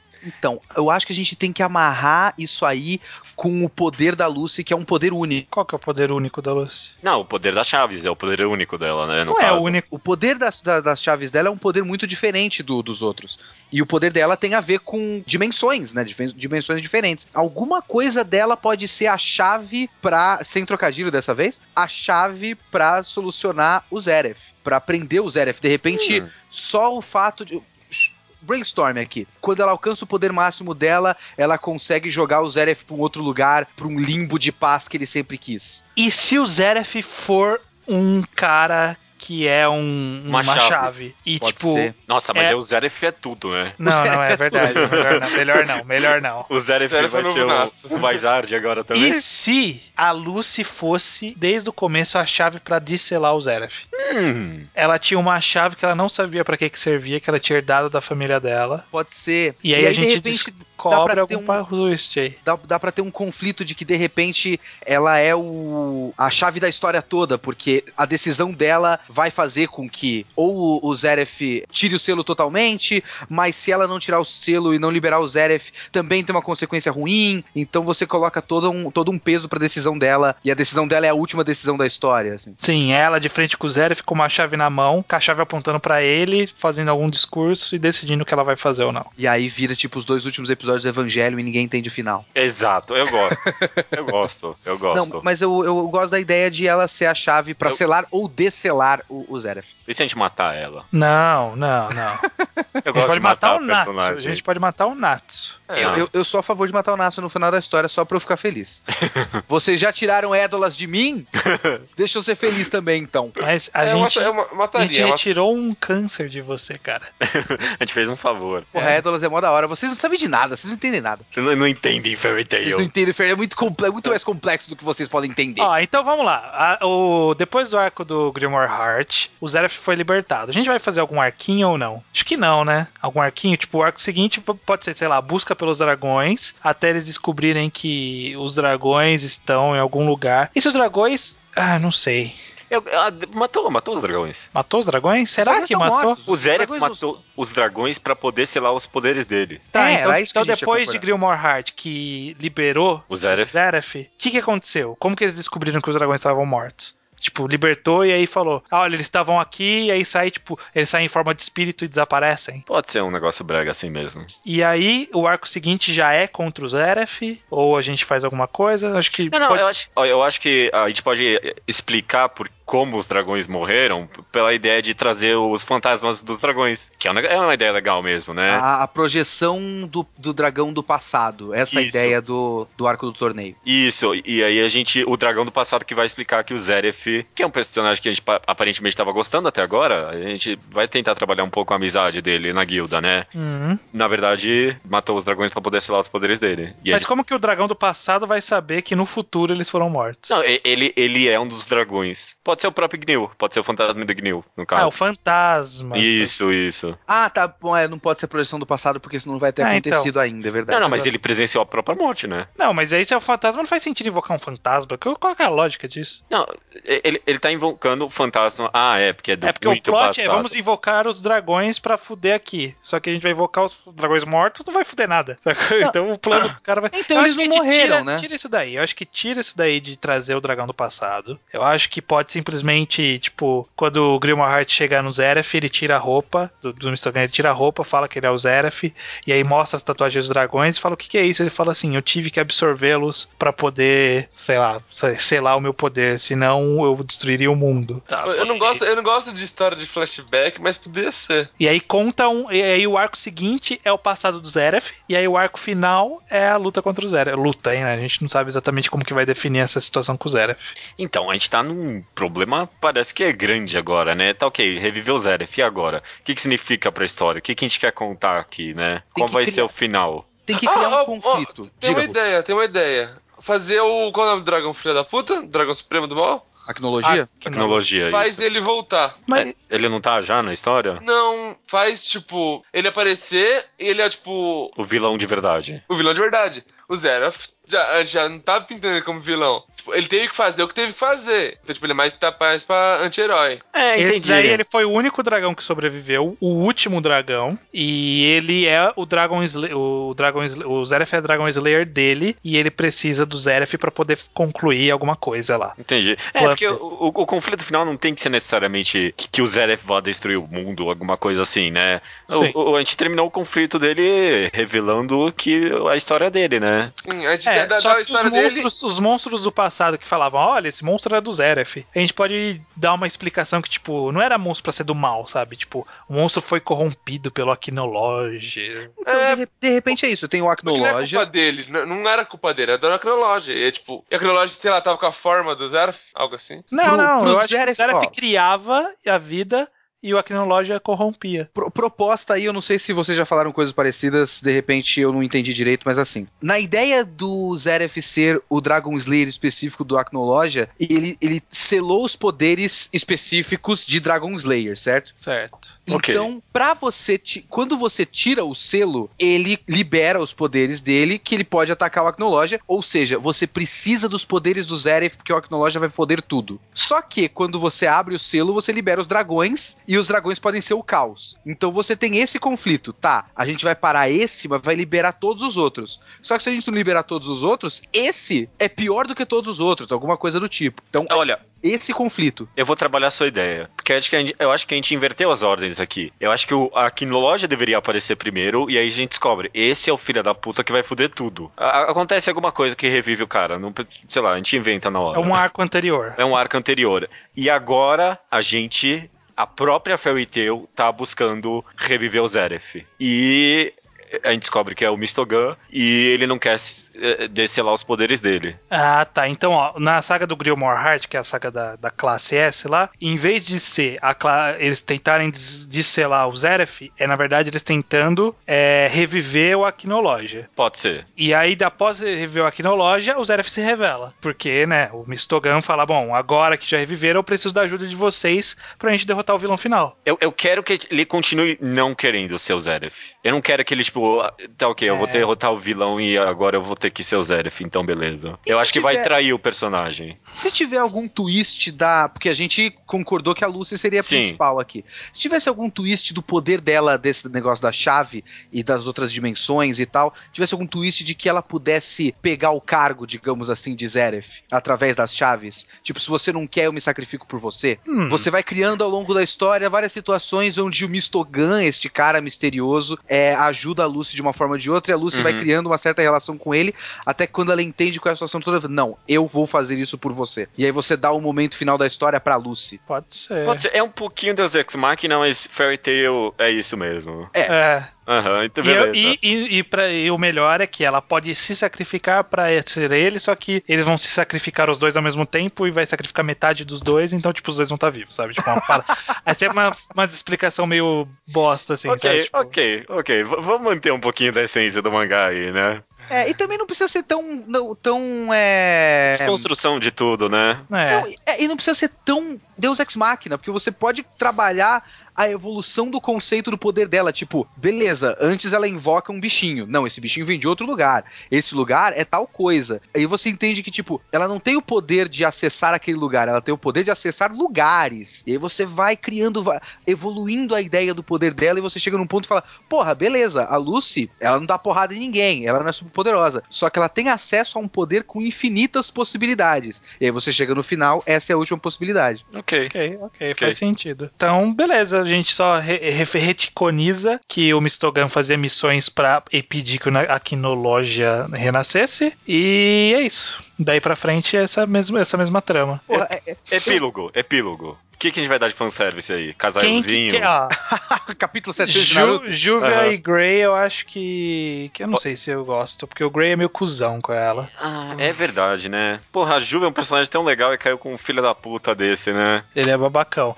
Eu acho que o Grey ficava com a Urtir, a Juvia ficava com, sei lá, algum cara aleatório aí, sei Com lá. Natsu, com Natsu, porque Com Natsu, é, água, é água e fogo, né? A Lucy ficava com o Zeref. A Lucy fica com zero. Não, ne- realmente não é. Acho que a Lucy podia ficar com o. Loki. Quem era o Loki? Ah, é Ah, o leão. O leão. É, é, faz mais sentido mesmo, né?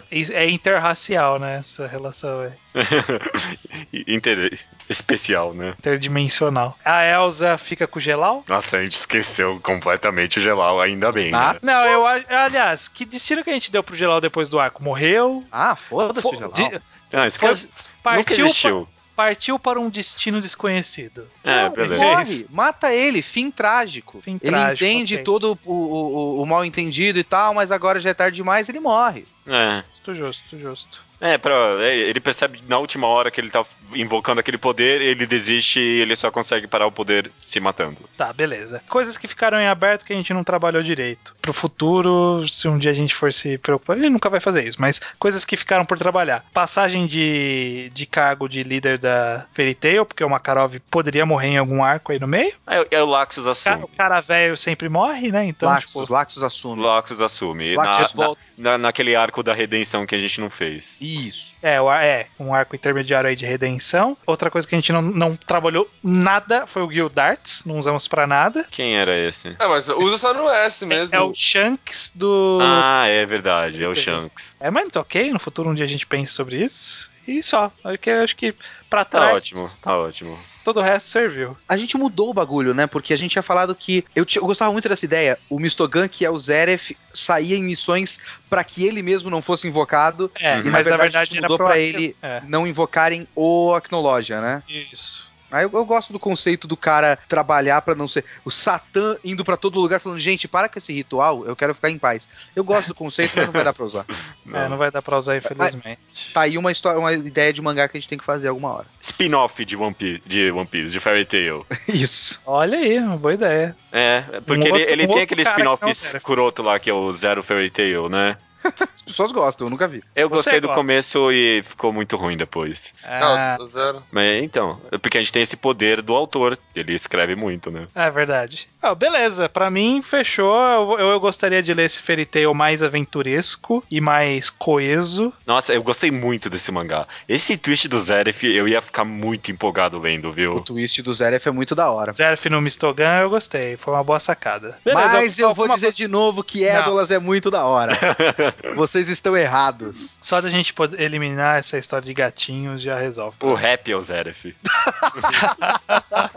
Porra, tá aí um conceito, hein? Nossa, o rap é o Acnologia. Ah, eu ia falar exatamente isso agora, cara. O Nossa, rap é pior que ótimo. não seria uma ideia tão ruim, talvez, não sei. É, que a gente tá começando a zonear demais o mangá. é, é, mas beleza, então. Fechou. Fechou, já deu, risada por Mysterious magic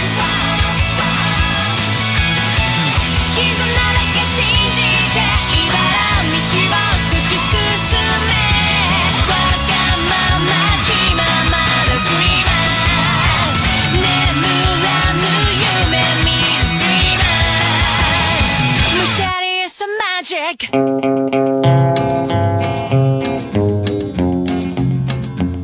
Leitura de e-mails, estranho! Leitura de e-mail, Judeu Ateu do Mangá ao Quadrado, número 129, Você, Mangás e a Vida. Pois é, muito. Foi surpreendentemente popular, né? Esse episódio. Pois é, pois é, acho que quando é mais intimista as pessoas participam mais. É, bem curioso. Ou vai ver a sua reclamação do episódio anterior funcionou, né? Não sei, né? Nunca sabemos se as pessoas ouvem a leitura de e-mails ou não. É uma dúvida grande minha. É Mas os e-mails que chegam aqui, enfim, chegam no contato arroba alquadra.do, além dos vários comentários no site essa semana que a gente pegou no alquadra.do, né? Então, Uhum. você pode enviar qualquer tipo de e-mail, qualquer tipo de bobagem, a gente vem e coloca aqui, quem sabe a gente pode te ajudar e passar a sua opinião pro enorme público aqui. Exatamente. Pode também mandar recomendações em áudio, como a que a gente vai utilizar neste programa. Uhum. E vamos dar um recadinho também depois disso. Ah, é, depois a gente vai dar o recado? Mas se quiser dar o recado agora. É que eu não sei, eu tenho medo de que ninguém vai escutar isso aqui. Então a gente fala na recomendação pra garantir que as pessoas ouçam. É, melhor mesmo. Bom, vamos começando então, Slowpoke Report com comentários que as pessoas. de coisas que a gente recomendou e as pessoas leram e, e o que elas acharam e tudo mais. Começando com o Leonardo Souza, colunista lá do Ao Quadrado e ouvinte Sim. nosso desde o primeiro programa, que já tinha lido Slow Down e é um dos one shots preferidos dele. E ele tem inclusive algumas ideias inspiradas por esse one shot, incluindo um que ele mandou pro BMA deste ano. Pois é, legal. BMA é o concurso da JBC de mangás nacionais. Legal, é um one shot bem inspirador mesmo. O Fábio Portugal terminou de ler recentemente Lucifer e o Martelo. Comenta que foi certamente um dos melhores mangás que ele já leu. E também leu Orani Master Kurosawa e o primeiro volume de Skip Beat. Gostou dos dois, né? Exatamente, bacana. E por fim, já no Slowpoke Report, que dessa vez foi curtinho, o Naraki, ele leu Slowdown e ainda não sabe exatamente o que pensar dele. É, é a minha reação, exatamente a minha reação. Ele também quer saber se algum dia vão existir mercadorias, camisetas, canecas da marca Ao Quadrado. Vai ter, Judeu? Eu não sei se vai ter. É uma promessa que eu tenho, acho que desde o primeiro episódio desse programa. Eu, eu, eu quero ir atrás disso. Eu tenho medo, sei lá. Por quanto vocês pagariam numa camiseta, por exemplo? Quanto você pagaria num- numa camiseta legal do Depende da Quadrado, qualidade, né? Tem que ser- É que assim, eu acho que fazer uma do podcast não faz muito Uhum. sentido. É muito específico, é muito piada, mas eu- É, eu- uma coisa um que eu mangá, assim, da Orão. É, algo que eu sempre pensei é pegar e fazer camisetas pra leituras de mangá underground, assim, sabe? Uhum. Tipo, camiseta de vai saber que é de pompom. mangá de qualquer jeito, né? É, e aí faz uma coisa estilizada, pompom. Tem uma camiseta do Takemitsu Samurai que eu vi na internet que eu achei foda e que eu acho que, a- que seria Sim. legal vender. E aí colocava um logozinho do ao quadrado escondido em algum lugar, sabe? Tipo, É, mas eu não sei se vai rolar isso, é uma ideia. é uma ideia. Fica. Eu, vou prometer em público agora. Um dia- vai rolar isso. Esse ano. Nossa, não, Nossa, não sei. não, não sei. Se você assumir isso aí, vai rolar. Porque é você que vai fazer, porque eu Vamos não tô ver, prometendo nada. Ele também quer saber se a gente viu e o que achamos de Avengers Age of Ultron. Você assistiu não, já? Não vi ainda. Ah, Eu eu assisti e gostei tanto quanto o primeiro. Achei que funcionou tanto quanto o primeiro. Com problemas como o primeiro e divertido como o primeiro. Justo, justo. Parece ser mais dramão, não é. Não é. Indo para os e-mails e comentários um pouco mais curtos do blog, a gente comenta ah, aqui do Coma, que linka para o seu texto também sobre moralidade em obras de ficção. Um texto bem interessante, vai ter o, o link no post no blog. Sim. O Flávio também comentou que brigou com um amigo e ficou triste por não ter uma amizade verdadeira como o Naruto e o Sasuke, pra ele ficar infinitamente procurando, né? Tipo, ele, ele fe- fez, ah, não me procure, e aí o cara não procurou ele mesmo. E é assim que a vida é. né? É engraçado, mas é, é, é nocivo, né, cara? A gente fica com essas ideias irreais na nossa cabeça, né? Pois é. Pô, pô, eu Achei bem interessante esse comentário, Flávio. O Eduard, ele diz aqui, ó. Mangá contém informação e informação pode se transformar em conhecimento, que é um agente transformador. Acho que para os entusiastas de mangás que os veem como experiência e não mero passatempo, esse poder de retenção de conhecimento é ainda maior. Sim. Uhum. Eu acho que. Eu acho que só rapidinho, acho que essa talvez é uma das mensagens que eu queria passar, mas não consegui tão bem no podcast, de que talvez seja uma obrigação nossa começar a olhar as mensagens boas que os mangás passam e tentar de fato absorver elas pra nossa vida, sabe? É. Às vezes a gente lê e esquece, ou lê e pensa "Ah, absorver alguma coisa aqui, mas talvez seja uma obrigação nossa tentar absorver de verdade alguma coisa. Não É, sei. se você tá lendo só pra ter número de mangás no Manga Updates, por exemplo, numa anime list, sei lá, pra ganhar IPINs, Uhum. não, você não vai absorver da mesma forma que você termina de ler, sentar, refletir, pensar bastante, discutir sobre, principalmente. Discutir é muito enriquecedor. Então, É, sim. porque mesmo aqui a gente acaba discutindo mais sobre o formato, né? Do que, sei lá, sobre a mensagem em si, muitas vezes. Hum, é. É uma crítica pessoal, a mim mesmo também, sabe? Às vezes acho que eu leio as coisas e não absorvo. Não sei. É. Não sei. A, a- a gente acaba falando um pouco mais de mensagem quando a gente faz mangá enquadrado especificamente, né? Então. Mas acho que a gente poderia fazer mais, sim, concordo. O Rafael HQ, ele diz que antes de ver Naruto não tinha objetivo nenhum na vida, mas depois resolveu começar a desenhar e estudar roteiro pra criar quadrinhos. Olha só, Naruto foi, Um incendiador, né? é, parabéns. Acho que é isso pra alguma coisa. Esse é uma experiência metalinguística, com certeza. É, exatamente. Wesley Martins diz que erramos um pouco em focar nos Battle Shonens, pois eles são focados para um público que, no geral, não consegue abstrair subjetividades e sutilidades de conceito. Acho que muitas pessoas falaram que a gente foi meio cínico, mas como a gente falou que a gente tava sendo cínico, não tem problema, É, né? como a gente avisou antes, tudo tá tudo bem. Mas assim, eu acho que é uma é, é um pouco importante talvez analisar demais essas coisas, porque nin- ninguém para pra olhar. Então se alguém tá parando pra olhar, é importante, viu? Sim, sim. Tal- talvez, claro, a gente possa dar foco. É porque assim, os shonens eles são mais heterogêneos, mais homogêneos. Sim. Enquanto, assim como os shoujos são bem homogêneos, mas o seinen e o josei eles são bem heterogêneos. Sim. Então é difícil a gente fazer uma discussão genérica de mangá desses outras demografias do que das demografias mais conhecidas por aqui. E são exemplos que todo mundo conhece, né? Às vezes eu fico, sei lá, meio receoso de comentar pum pum aqui e não saber quem leu quem não leu, né? É, Pum Pum vão conhecer. Agora, se a gente pegar alguma outra coisa mais específica, é difícil que tenham. É, Leonardo Bonkoski, de Bauru, São Paulo, ele conta por e-mail como Solanin mudou sua vida. Uhum. Mangá que ele conheceu por recomendação nossa. Na época ele estava no ensino médio, naquela crise existencial, com medo do futuro. E o mangá fez ele encarar a vida de uma forma mais melancólica, mas não necessariamente ruim, né? Fez ele Mas Vê- agridoce, né? é, ver a vida como ela é, e isso Uhum. ajudou ele a encarar o futuro e tudo mais. Ele é grande fã de Solanin, tem vários volumes de várias línguas. Pois é. Ele mandou aquela foto que ele tinha vários volumes da língua, tipo, do, do lançamento daqui, né? É, então. Bem legal. Ele que tá segurando esses Solanins que a galera não tá achando pra comprar. Aí, ó. Falem com o Leonardo Pankowski, viu? Naraki, ele disse que o que mais aprendeu foi sobre a cultura e a história não só do Japão. Ele também aprendeu com Pum Pum e Onari Master Kurosawa como não agir em público. É, Justo. é um, é, o contra-exemplo é um exemplo, cara. Aham, aham, concordo. E cita My Little Pony. Não tenho nem vontade de ler esse comentário. Como exemplo de obra que lida bem com morais, como morte e desabilidades físicas. Ok, cara. Se você tá falando, eu vou acreditar. Beleza. O Taka comentou que acha que muitos dos heróis funcionam como criaturas mitológicas barra religiosas, Uhum. como um ideal ou símbolo a qual se espelhar, ou dar exemplo e inspiração para seguir em frente. Não, não quer dizer que eles são isentos de falhas. É, e nem que sejam bons exemplos ou símbolos a serem seguidos, né? O, É. A gente acabou de, ter, eh, acabou de ter o exemplo de amizade distorcido ali do Flávio, né? Coitado. É, ele também acha que fomos um pouco rígidos demais. Nos esportes, por exemplo, temos exemplos de vitória pelo esforço, por naquele dia o melhor esportista não ter conseguido dar o seu melhor, etc. É dizendo que o esforço compensa. É, é- assim, o esforço compensa, mas você tem que ter um talentinho ali também. É, eu não sei, É. não sei. É, Tem, tem gente que diz que o talento não existe, que talento você molda e tal. Eu não sei qual a minha opinião formada 100% sobre isso. Mas eu acho que é assim, você não vai conseguir fazer tudo na sua vida. É. Não importa o quanto você. Eu não, eu não vou conseguir desenhar bem, não importa o quanto eu me dedique. É, eu não- eu não vou falar que não é importante esforço aqui, né? É. Esforço é Mas- importante, mas. É o que a gente comentou. Você, mas conhecer os seus limites também é importante, é isso que eu quero dizer. Uhum, uhum. Ter uma noção da vida real, né? Sim. Sutileza, acho que sutileza é a melhor palavra que você colocou nesse podcast, viu? Porque é isso que falta os mangás só. Não é, não é largar o esforço, é mostrar com sutileza, né? Sim, sim. Diego Caneiro Câmara discorda do nosso cinismo.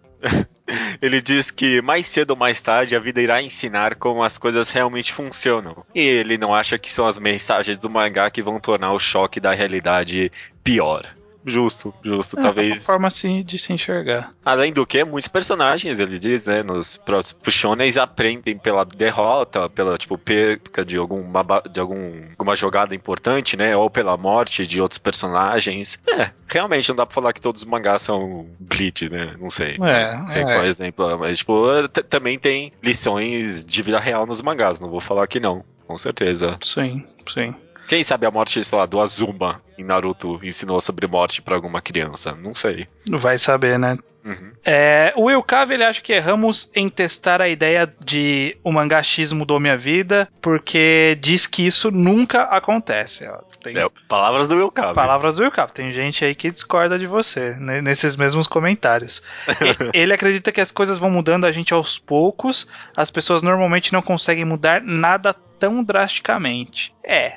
As pessoas não vão, tipo, terminar de ler a obra e no dia seguinte sair mudadas. Mas Uhum. pode ter sido apenas uma obra que, com o tempo de digestão, mudou a pessoa. Acontece.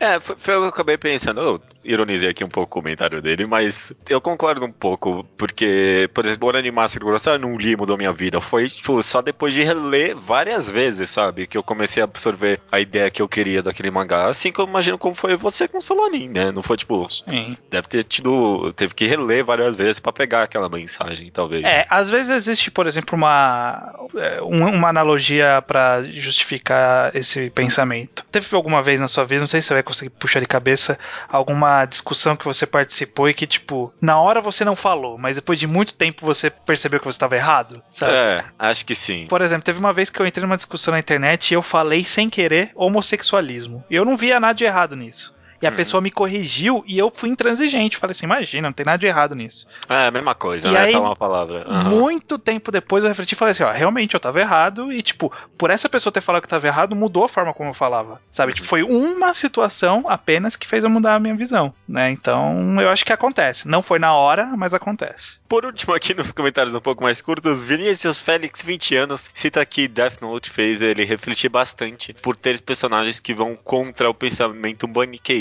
de outros mangás shonens. Também relata o caso que caiu sem conseguir se levantar quando jogava handball e lembrou que Hajime no Ippo explica que ao ser acertado no queixo em um ponto específico causa um balanço do cérebro que faz a pessoa perder temporariamente o movimento das pernas e cai. Ok, cara. Um conhecimento técnico aí, né? Tava caindo lá no chão e lembrou de Hajime no Ippo. É, seguindo aqui, vamos para uns e-mails um pouco mais longos, começando com Sidney Mendes, 20 anos, São Paulo, capital. Uhum. Ele disse que num e-mail anterior que ele tinha mandado pra gente, ele havia dito que Kiswood fez ele querer estudar artes e design. Legal. E aí ele diz o seguinte: no momento, depois de ter passado por vários aspectos desse universo artístico, eu acabei caindo na fotografia, que é a área que eu trabalho no momento. E o mangá que sempre me vem à cabeça quando eu estou trabalhando é Helter Skelter. Esse mangá mudou seriamente quanto ao meu trabalho, pois eu realmente dedico um bom tempo para conversar com as modelos para ver se elas estão bem fisicamente e mentalmente, e realmente espero que isso ajude elas. Olha Que aí, ó. comentário legal, né, cara? Bacana, olha, um mangá mudou a vida da pessoa, viu, cara? Olha aí. Que, que louco, meu. Eu, eu gostei muito do seu comentário, viu, Sidney? Eu até comentei aqui com a minha mãe depois, quando eu li esse comentário. Nossa, um cara que ele lê o mangá e mudou a forma como ele trabalha. Eu achei brilhante, cara. Brilhante, muito interessante Muito mesmo. legal mesmo. Leonardo de Souza, 18 anos. Leonardo de Souza. O cara, Ai, tra- nossa, o cara novo. trabalha pra gente e o cara não acerta Nossa, foi nome. sem querer, Leonardo, desculpa. Vai ficar agora, 18 anos, Rio Grande do Sul. Ele comenta aqui, ó. O ponto mais interessante da discussão são os aprendizados morais. Certa vez li uma frase muito interessante e muito relevante para essa discussão. Saber que Frankenstein era um monstro é conhecimento. Saber que Frankenstein era realmente um monstro é sabedoria. Isso diz muito sobre a absorção da arte por parte do leitor, pois boa parte da mensagem que a obra passa está no modo como nós a vemos. Olhar e notar apenas a superfície não deve mudar profundamente o comportamento de ninguém, mas o aprendizado não se resume a isso. Não é incomum vermos jovens comportando-se como aquela personagem Moe ou sentando e pegando o celular como Ellie, diz que viu exatamente isso e foi patético, mas isso não quer dizer muita coisa. Essas mesmas pessoas talvez nunca tenham se perguntado sobre a ética de lei de talião, o valor da pena de morte ou qualquer assunto mais profundo. Sobre pessoas que absorvem só a superfície de uma obra, né? Sim. É, isso acontece, que foi mais ou menos o que a gente acabou comentando em algum outro Uhum. comentário aqui nessa leitura de e-mails, que é sobre essa sua, o que você tá lendo, o que que você tá procurando ao ler, né? Uhum. Se você tá indo muito vagamente pra obra, você realmente não vai acabar absorvendo nada, sabe? Pra gente, para algumas pessoas, Dead Note é só um mangá de um cara estiloso contra outro cara estiloso, sabe? Tipo, Sim, e eles nunca pararam pra pensar sobre a moralidade envolvendo as decisões dos dois personagens, sabe? Tipo, eles decidem quem tá certo baseado em quem eles acham mais cool. é, tudo bem, né? Então, é, realmente exige-se que você dê uma aprofundada aí na. Reflita, né? Reflita. Que, de novo, é é sobre você parar e refletir sobre a obra, com certeza, cara. E finalizando a leitura de e-mails, um e-mail muito interessante do Vinícius Silva, que é uma- de Campinas, São Paulo, um professor. Legal. Veja só, ele diz aqui, ó. Eu acho que tratando de mangás shonen, que pelo menos no Japão tem como intenção atingir um público mais novo, a mensagem de, de amizade e esforço é válida. Apesar de vocês falarem do caso que a vida não é essa maravilha mostrada nos mangás, no meu ponto de vista não é ideal confrontar, não nessa fase da vida pelo menos, o imaginário da criança com ideias negativas. Isso é prejudicial para a formação e desenvolvimento do imaginário infanto-juvenil, que, se estivermos usando o Piaget como base, Sim, e é o, é o que a gente tava fazendo, claro, né? é claro, né? Aham.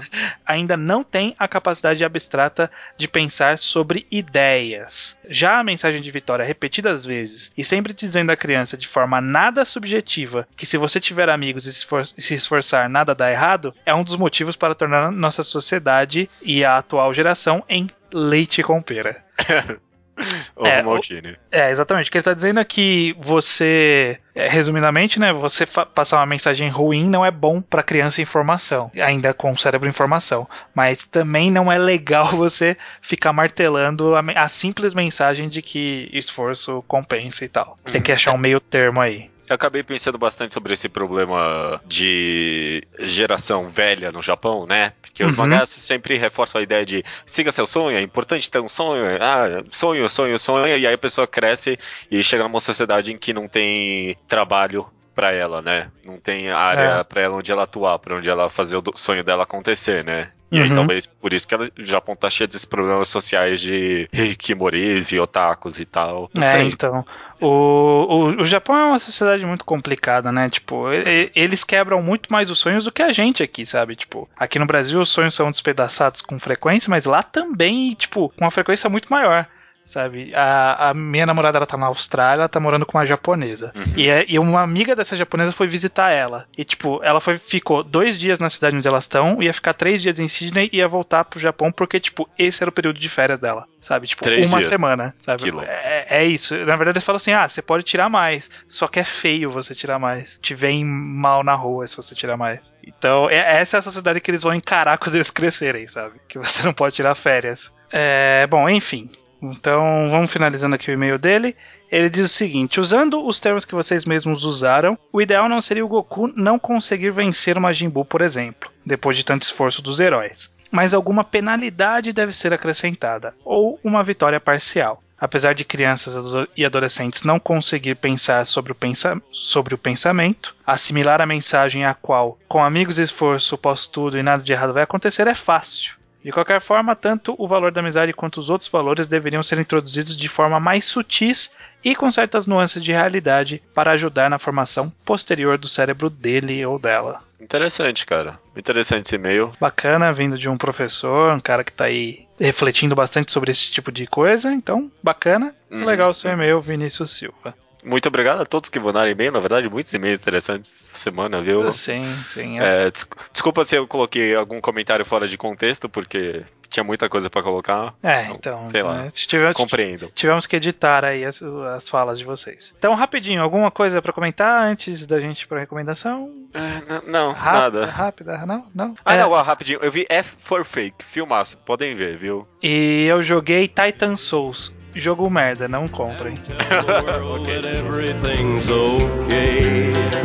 But I'll try to carry off a little darkness on my back till things are brighter.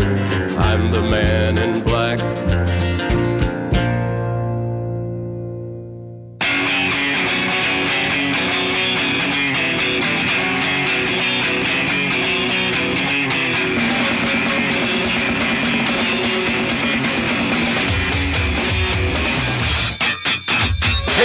Da semana estreia não é minha, não é sua, é do ouvinte.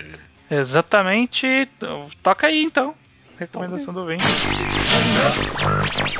Fala pessoal do Mangal Quadrado, estou aqui trazendo mais uma recomendação. Dessa vez o mangá se chama Dragon Head de Minetaro Mochizuki. O seu ano de publicação é de 1994 até 2000 e ele foi publicado na editora Kodansha, na revista Young Magazine. Ele é um drama pós-apocalíptico e tem suspense, terror e a sinopse da história começa com a protagonista Teru Aoki que está viajando com os colegas de classe voltando de um curso quando o trem que ela estava descarrila acontecendo uma tragédia. É, depois, ao recobrar os sentidos, Teru descobre que todos os passageiros haviam morrido, caminhando pelos vagões. Assim, ela encontra sobreviventes. Ela encontra dois sobreviventes, a tímida Ako Seto e o esquizofrênico Nobu Takahashi. Os três amigos tentam sair do túnel e tentam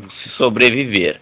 Depois, eles descobrem que depois de sair do terremoto a situação está mais dramática e tudo ah, está em ruínas. É uma obra bem intensa, é um seinen bem denso assim e é, tem em torno de 10 volumes, não é muita coisa, é médio para um mangá e ele mostra que é uma obra madura, intensa e chega a abordar é, assuntos de como a humanidade é uma bosta, essas coisas que muitos seinen mostram por aí. Eu acho uma obra válida, apesar de muita gente não gostar da sua conclusão, mas eu acho que vale a pena estar tá aí conferindo. São 10 volumes e é uma obra que eu acho bem interessante, bem relevante. É, ela teve um live action em 2003 que passou em alguns países. Minetaro Mochizuki, na época, ganhou dois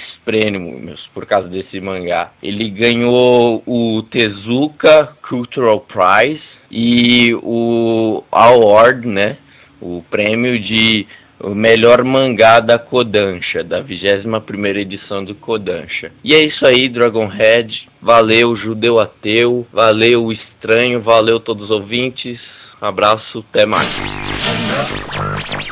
Lucas Gonçalves, ou será que não? É, exatamente. O que acontece? Essa recomendação foi mandada pra gente há muito tempo por uma pessoa com e-mail boanoitepumpum.gmail.com Caracas, vai jogar e-mail aqui. E se ele usar esse e-mail pra outras coisas? Não, não usa, né? é Enfim, possível. ele mandou e, tipo, claramente esse não é o nome da pessoa. Eu sei que não é. Eu fiz minha, minha pesquisa. Enfim, é, a gente relutou em usar justamente porque a pessoa foi desonesta com a gente. Mas vamos usar a gravação dela aqui porque o judeu gosta de Dragonhead. Eu nunca falei isso. A gente vai usar porque a gente tá meio desesperado, essa é a verdade.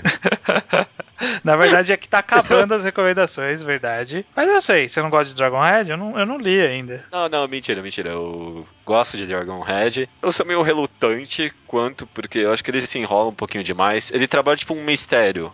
Tipo, ele, ele trabalha o terror e o horror numa situação que a gente não sabe muito bem o que tá acontecendo. Mas, tipo, lá, sei lá, acho que o mangá tem seis volumes. Lá no quarto volume, você já saca o que tá acontecendo. Tem Mas o mangá 10 fica. volumes. Tem 10 volumes? Não sei. Pela metade, um pouquinho mais do mangá, você já tá entendendo o que tá rolando naquele lugar. Só que o mangá continua achando que você é idiota e não sabe o que tá acontecendo. E ele segura o mistério até o, de- o última página do último volume, sabe? Sei. E aí você fica, tá, não precisa segurar esse mistério, eu já sei o que tá acontecendo. Vai, vai, vai, vai anda, anda, anda. E aí fica um pouquinho tedioso. Mas mesmo assim, ele cria um, um clima de tensão e terror bem legal. Então, vale a pena por isso, pelo menos. É, eu tô vendo aqui no Manga Updates que ele é o clássico mangá nota 8. Que é aquele mangá que as pessoas gostam, mas não gostam tanto pra dar 10, assim, sabe? Tipo, é um Não é um 8. 10. Não é um 10, não é Mangá um mangá nota 8, sim, com certeza. Ah, ok, fica aí a recomendação do anônimo que mentiu o nome pra gente. E antes da gente falar tchau, né? Sim, lan- fale aí, Judeu. Essa. Vamos começar de novo o concurso cultural do mangá ao quadrado. Olha só, pra, pra quem não lembra, a gente tá aceitando agora recomendações. E todas as recomendações que vierem daqui até a próxima leitura de e-mails. Da, da próxima recomendação do ouvinte, É, desculpa. que é três semanas aí. Umas três ou quatro semanas até a próxima é, recomendação do ouvinte. A, a pessoa que for escolhida vai poder escolher o próximo tema do mangá ao quadrado. E agora a gente tem muitas variedades. Se você quiser escolher um torneio das trevas pra gente fazer, pode escolher. Se quiser escolher um mangá enquadrado pra gente fazer, pode escolher. Se quiser que a gente conserte o mangá, você pode escolher o que você quiser agora. Tem É. muitas opções. O o conserte a gente tem que ver, porque se ela escolher algum que ninguém leu, vai dar um trabalho, mas aí a gente É. vai negociar com a pessoa, né? Uhum, uhum. Então, fica aí então, concurso cultural, mandem recomendações. Pode, se você já teve recomendação lida, uh, utilizada aqui, pode mandar de novo. A gente já, Não, a gente já reprisou algumas pessoas. Então, mandem, mandem, mandem, que a gente tá precisando reencher o nosso estoque aqui. Maravilha, cara. Agora sim, só preciso dizer até semana que vem, né? Até semana que vem.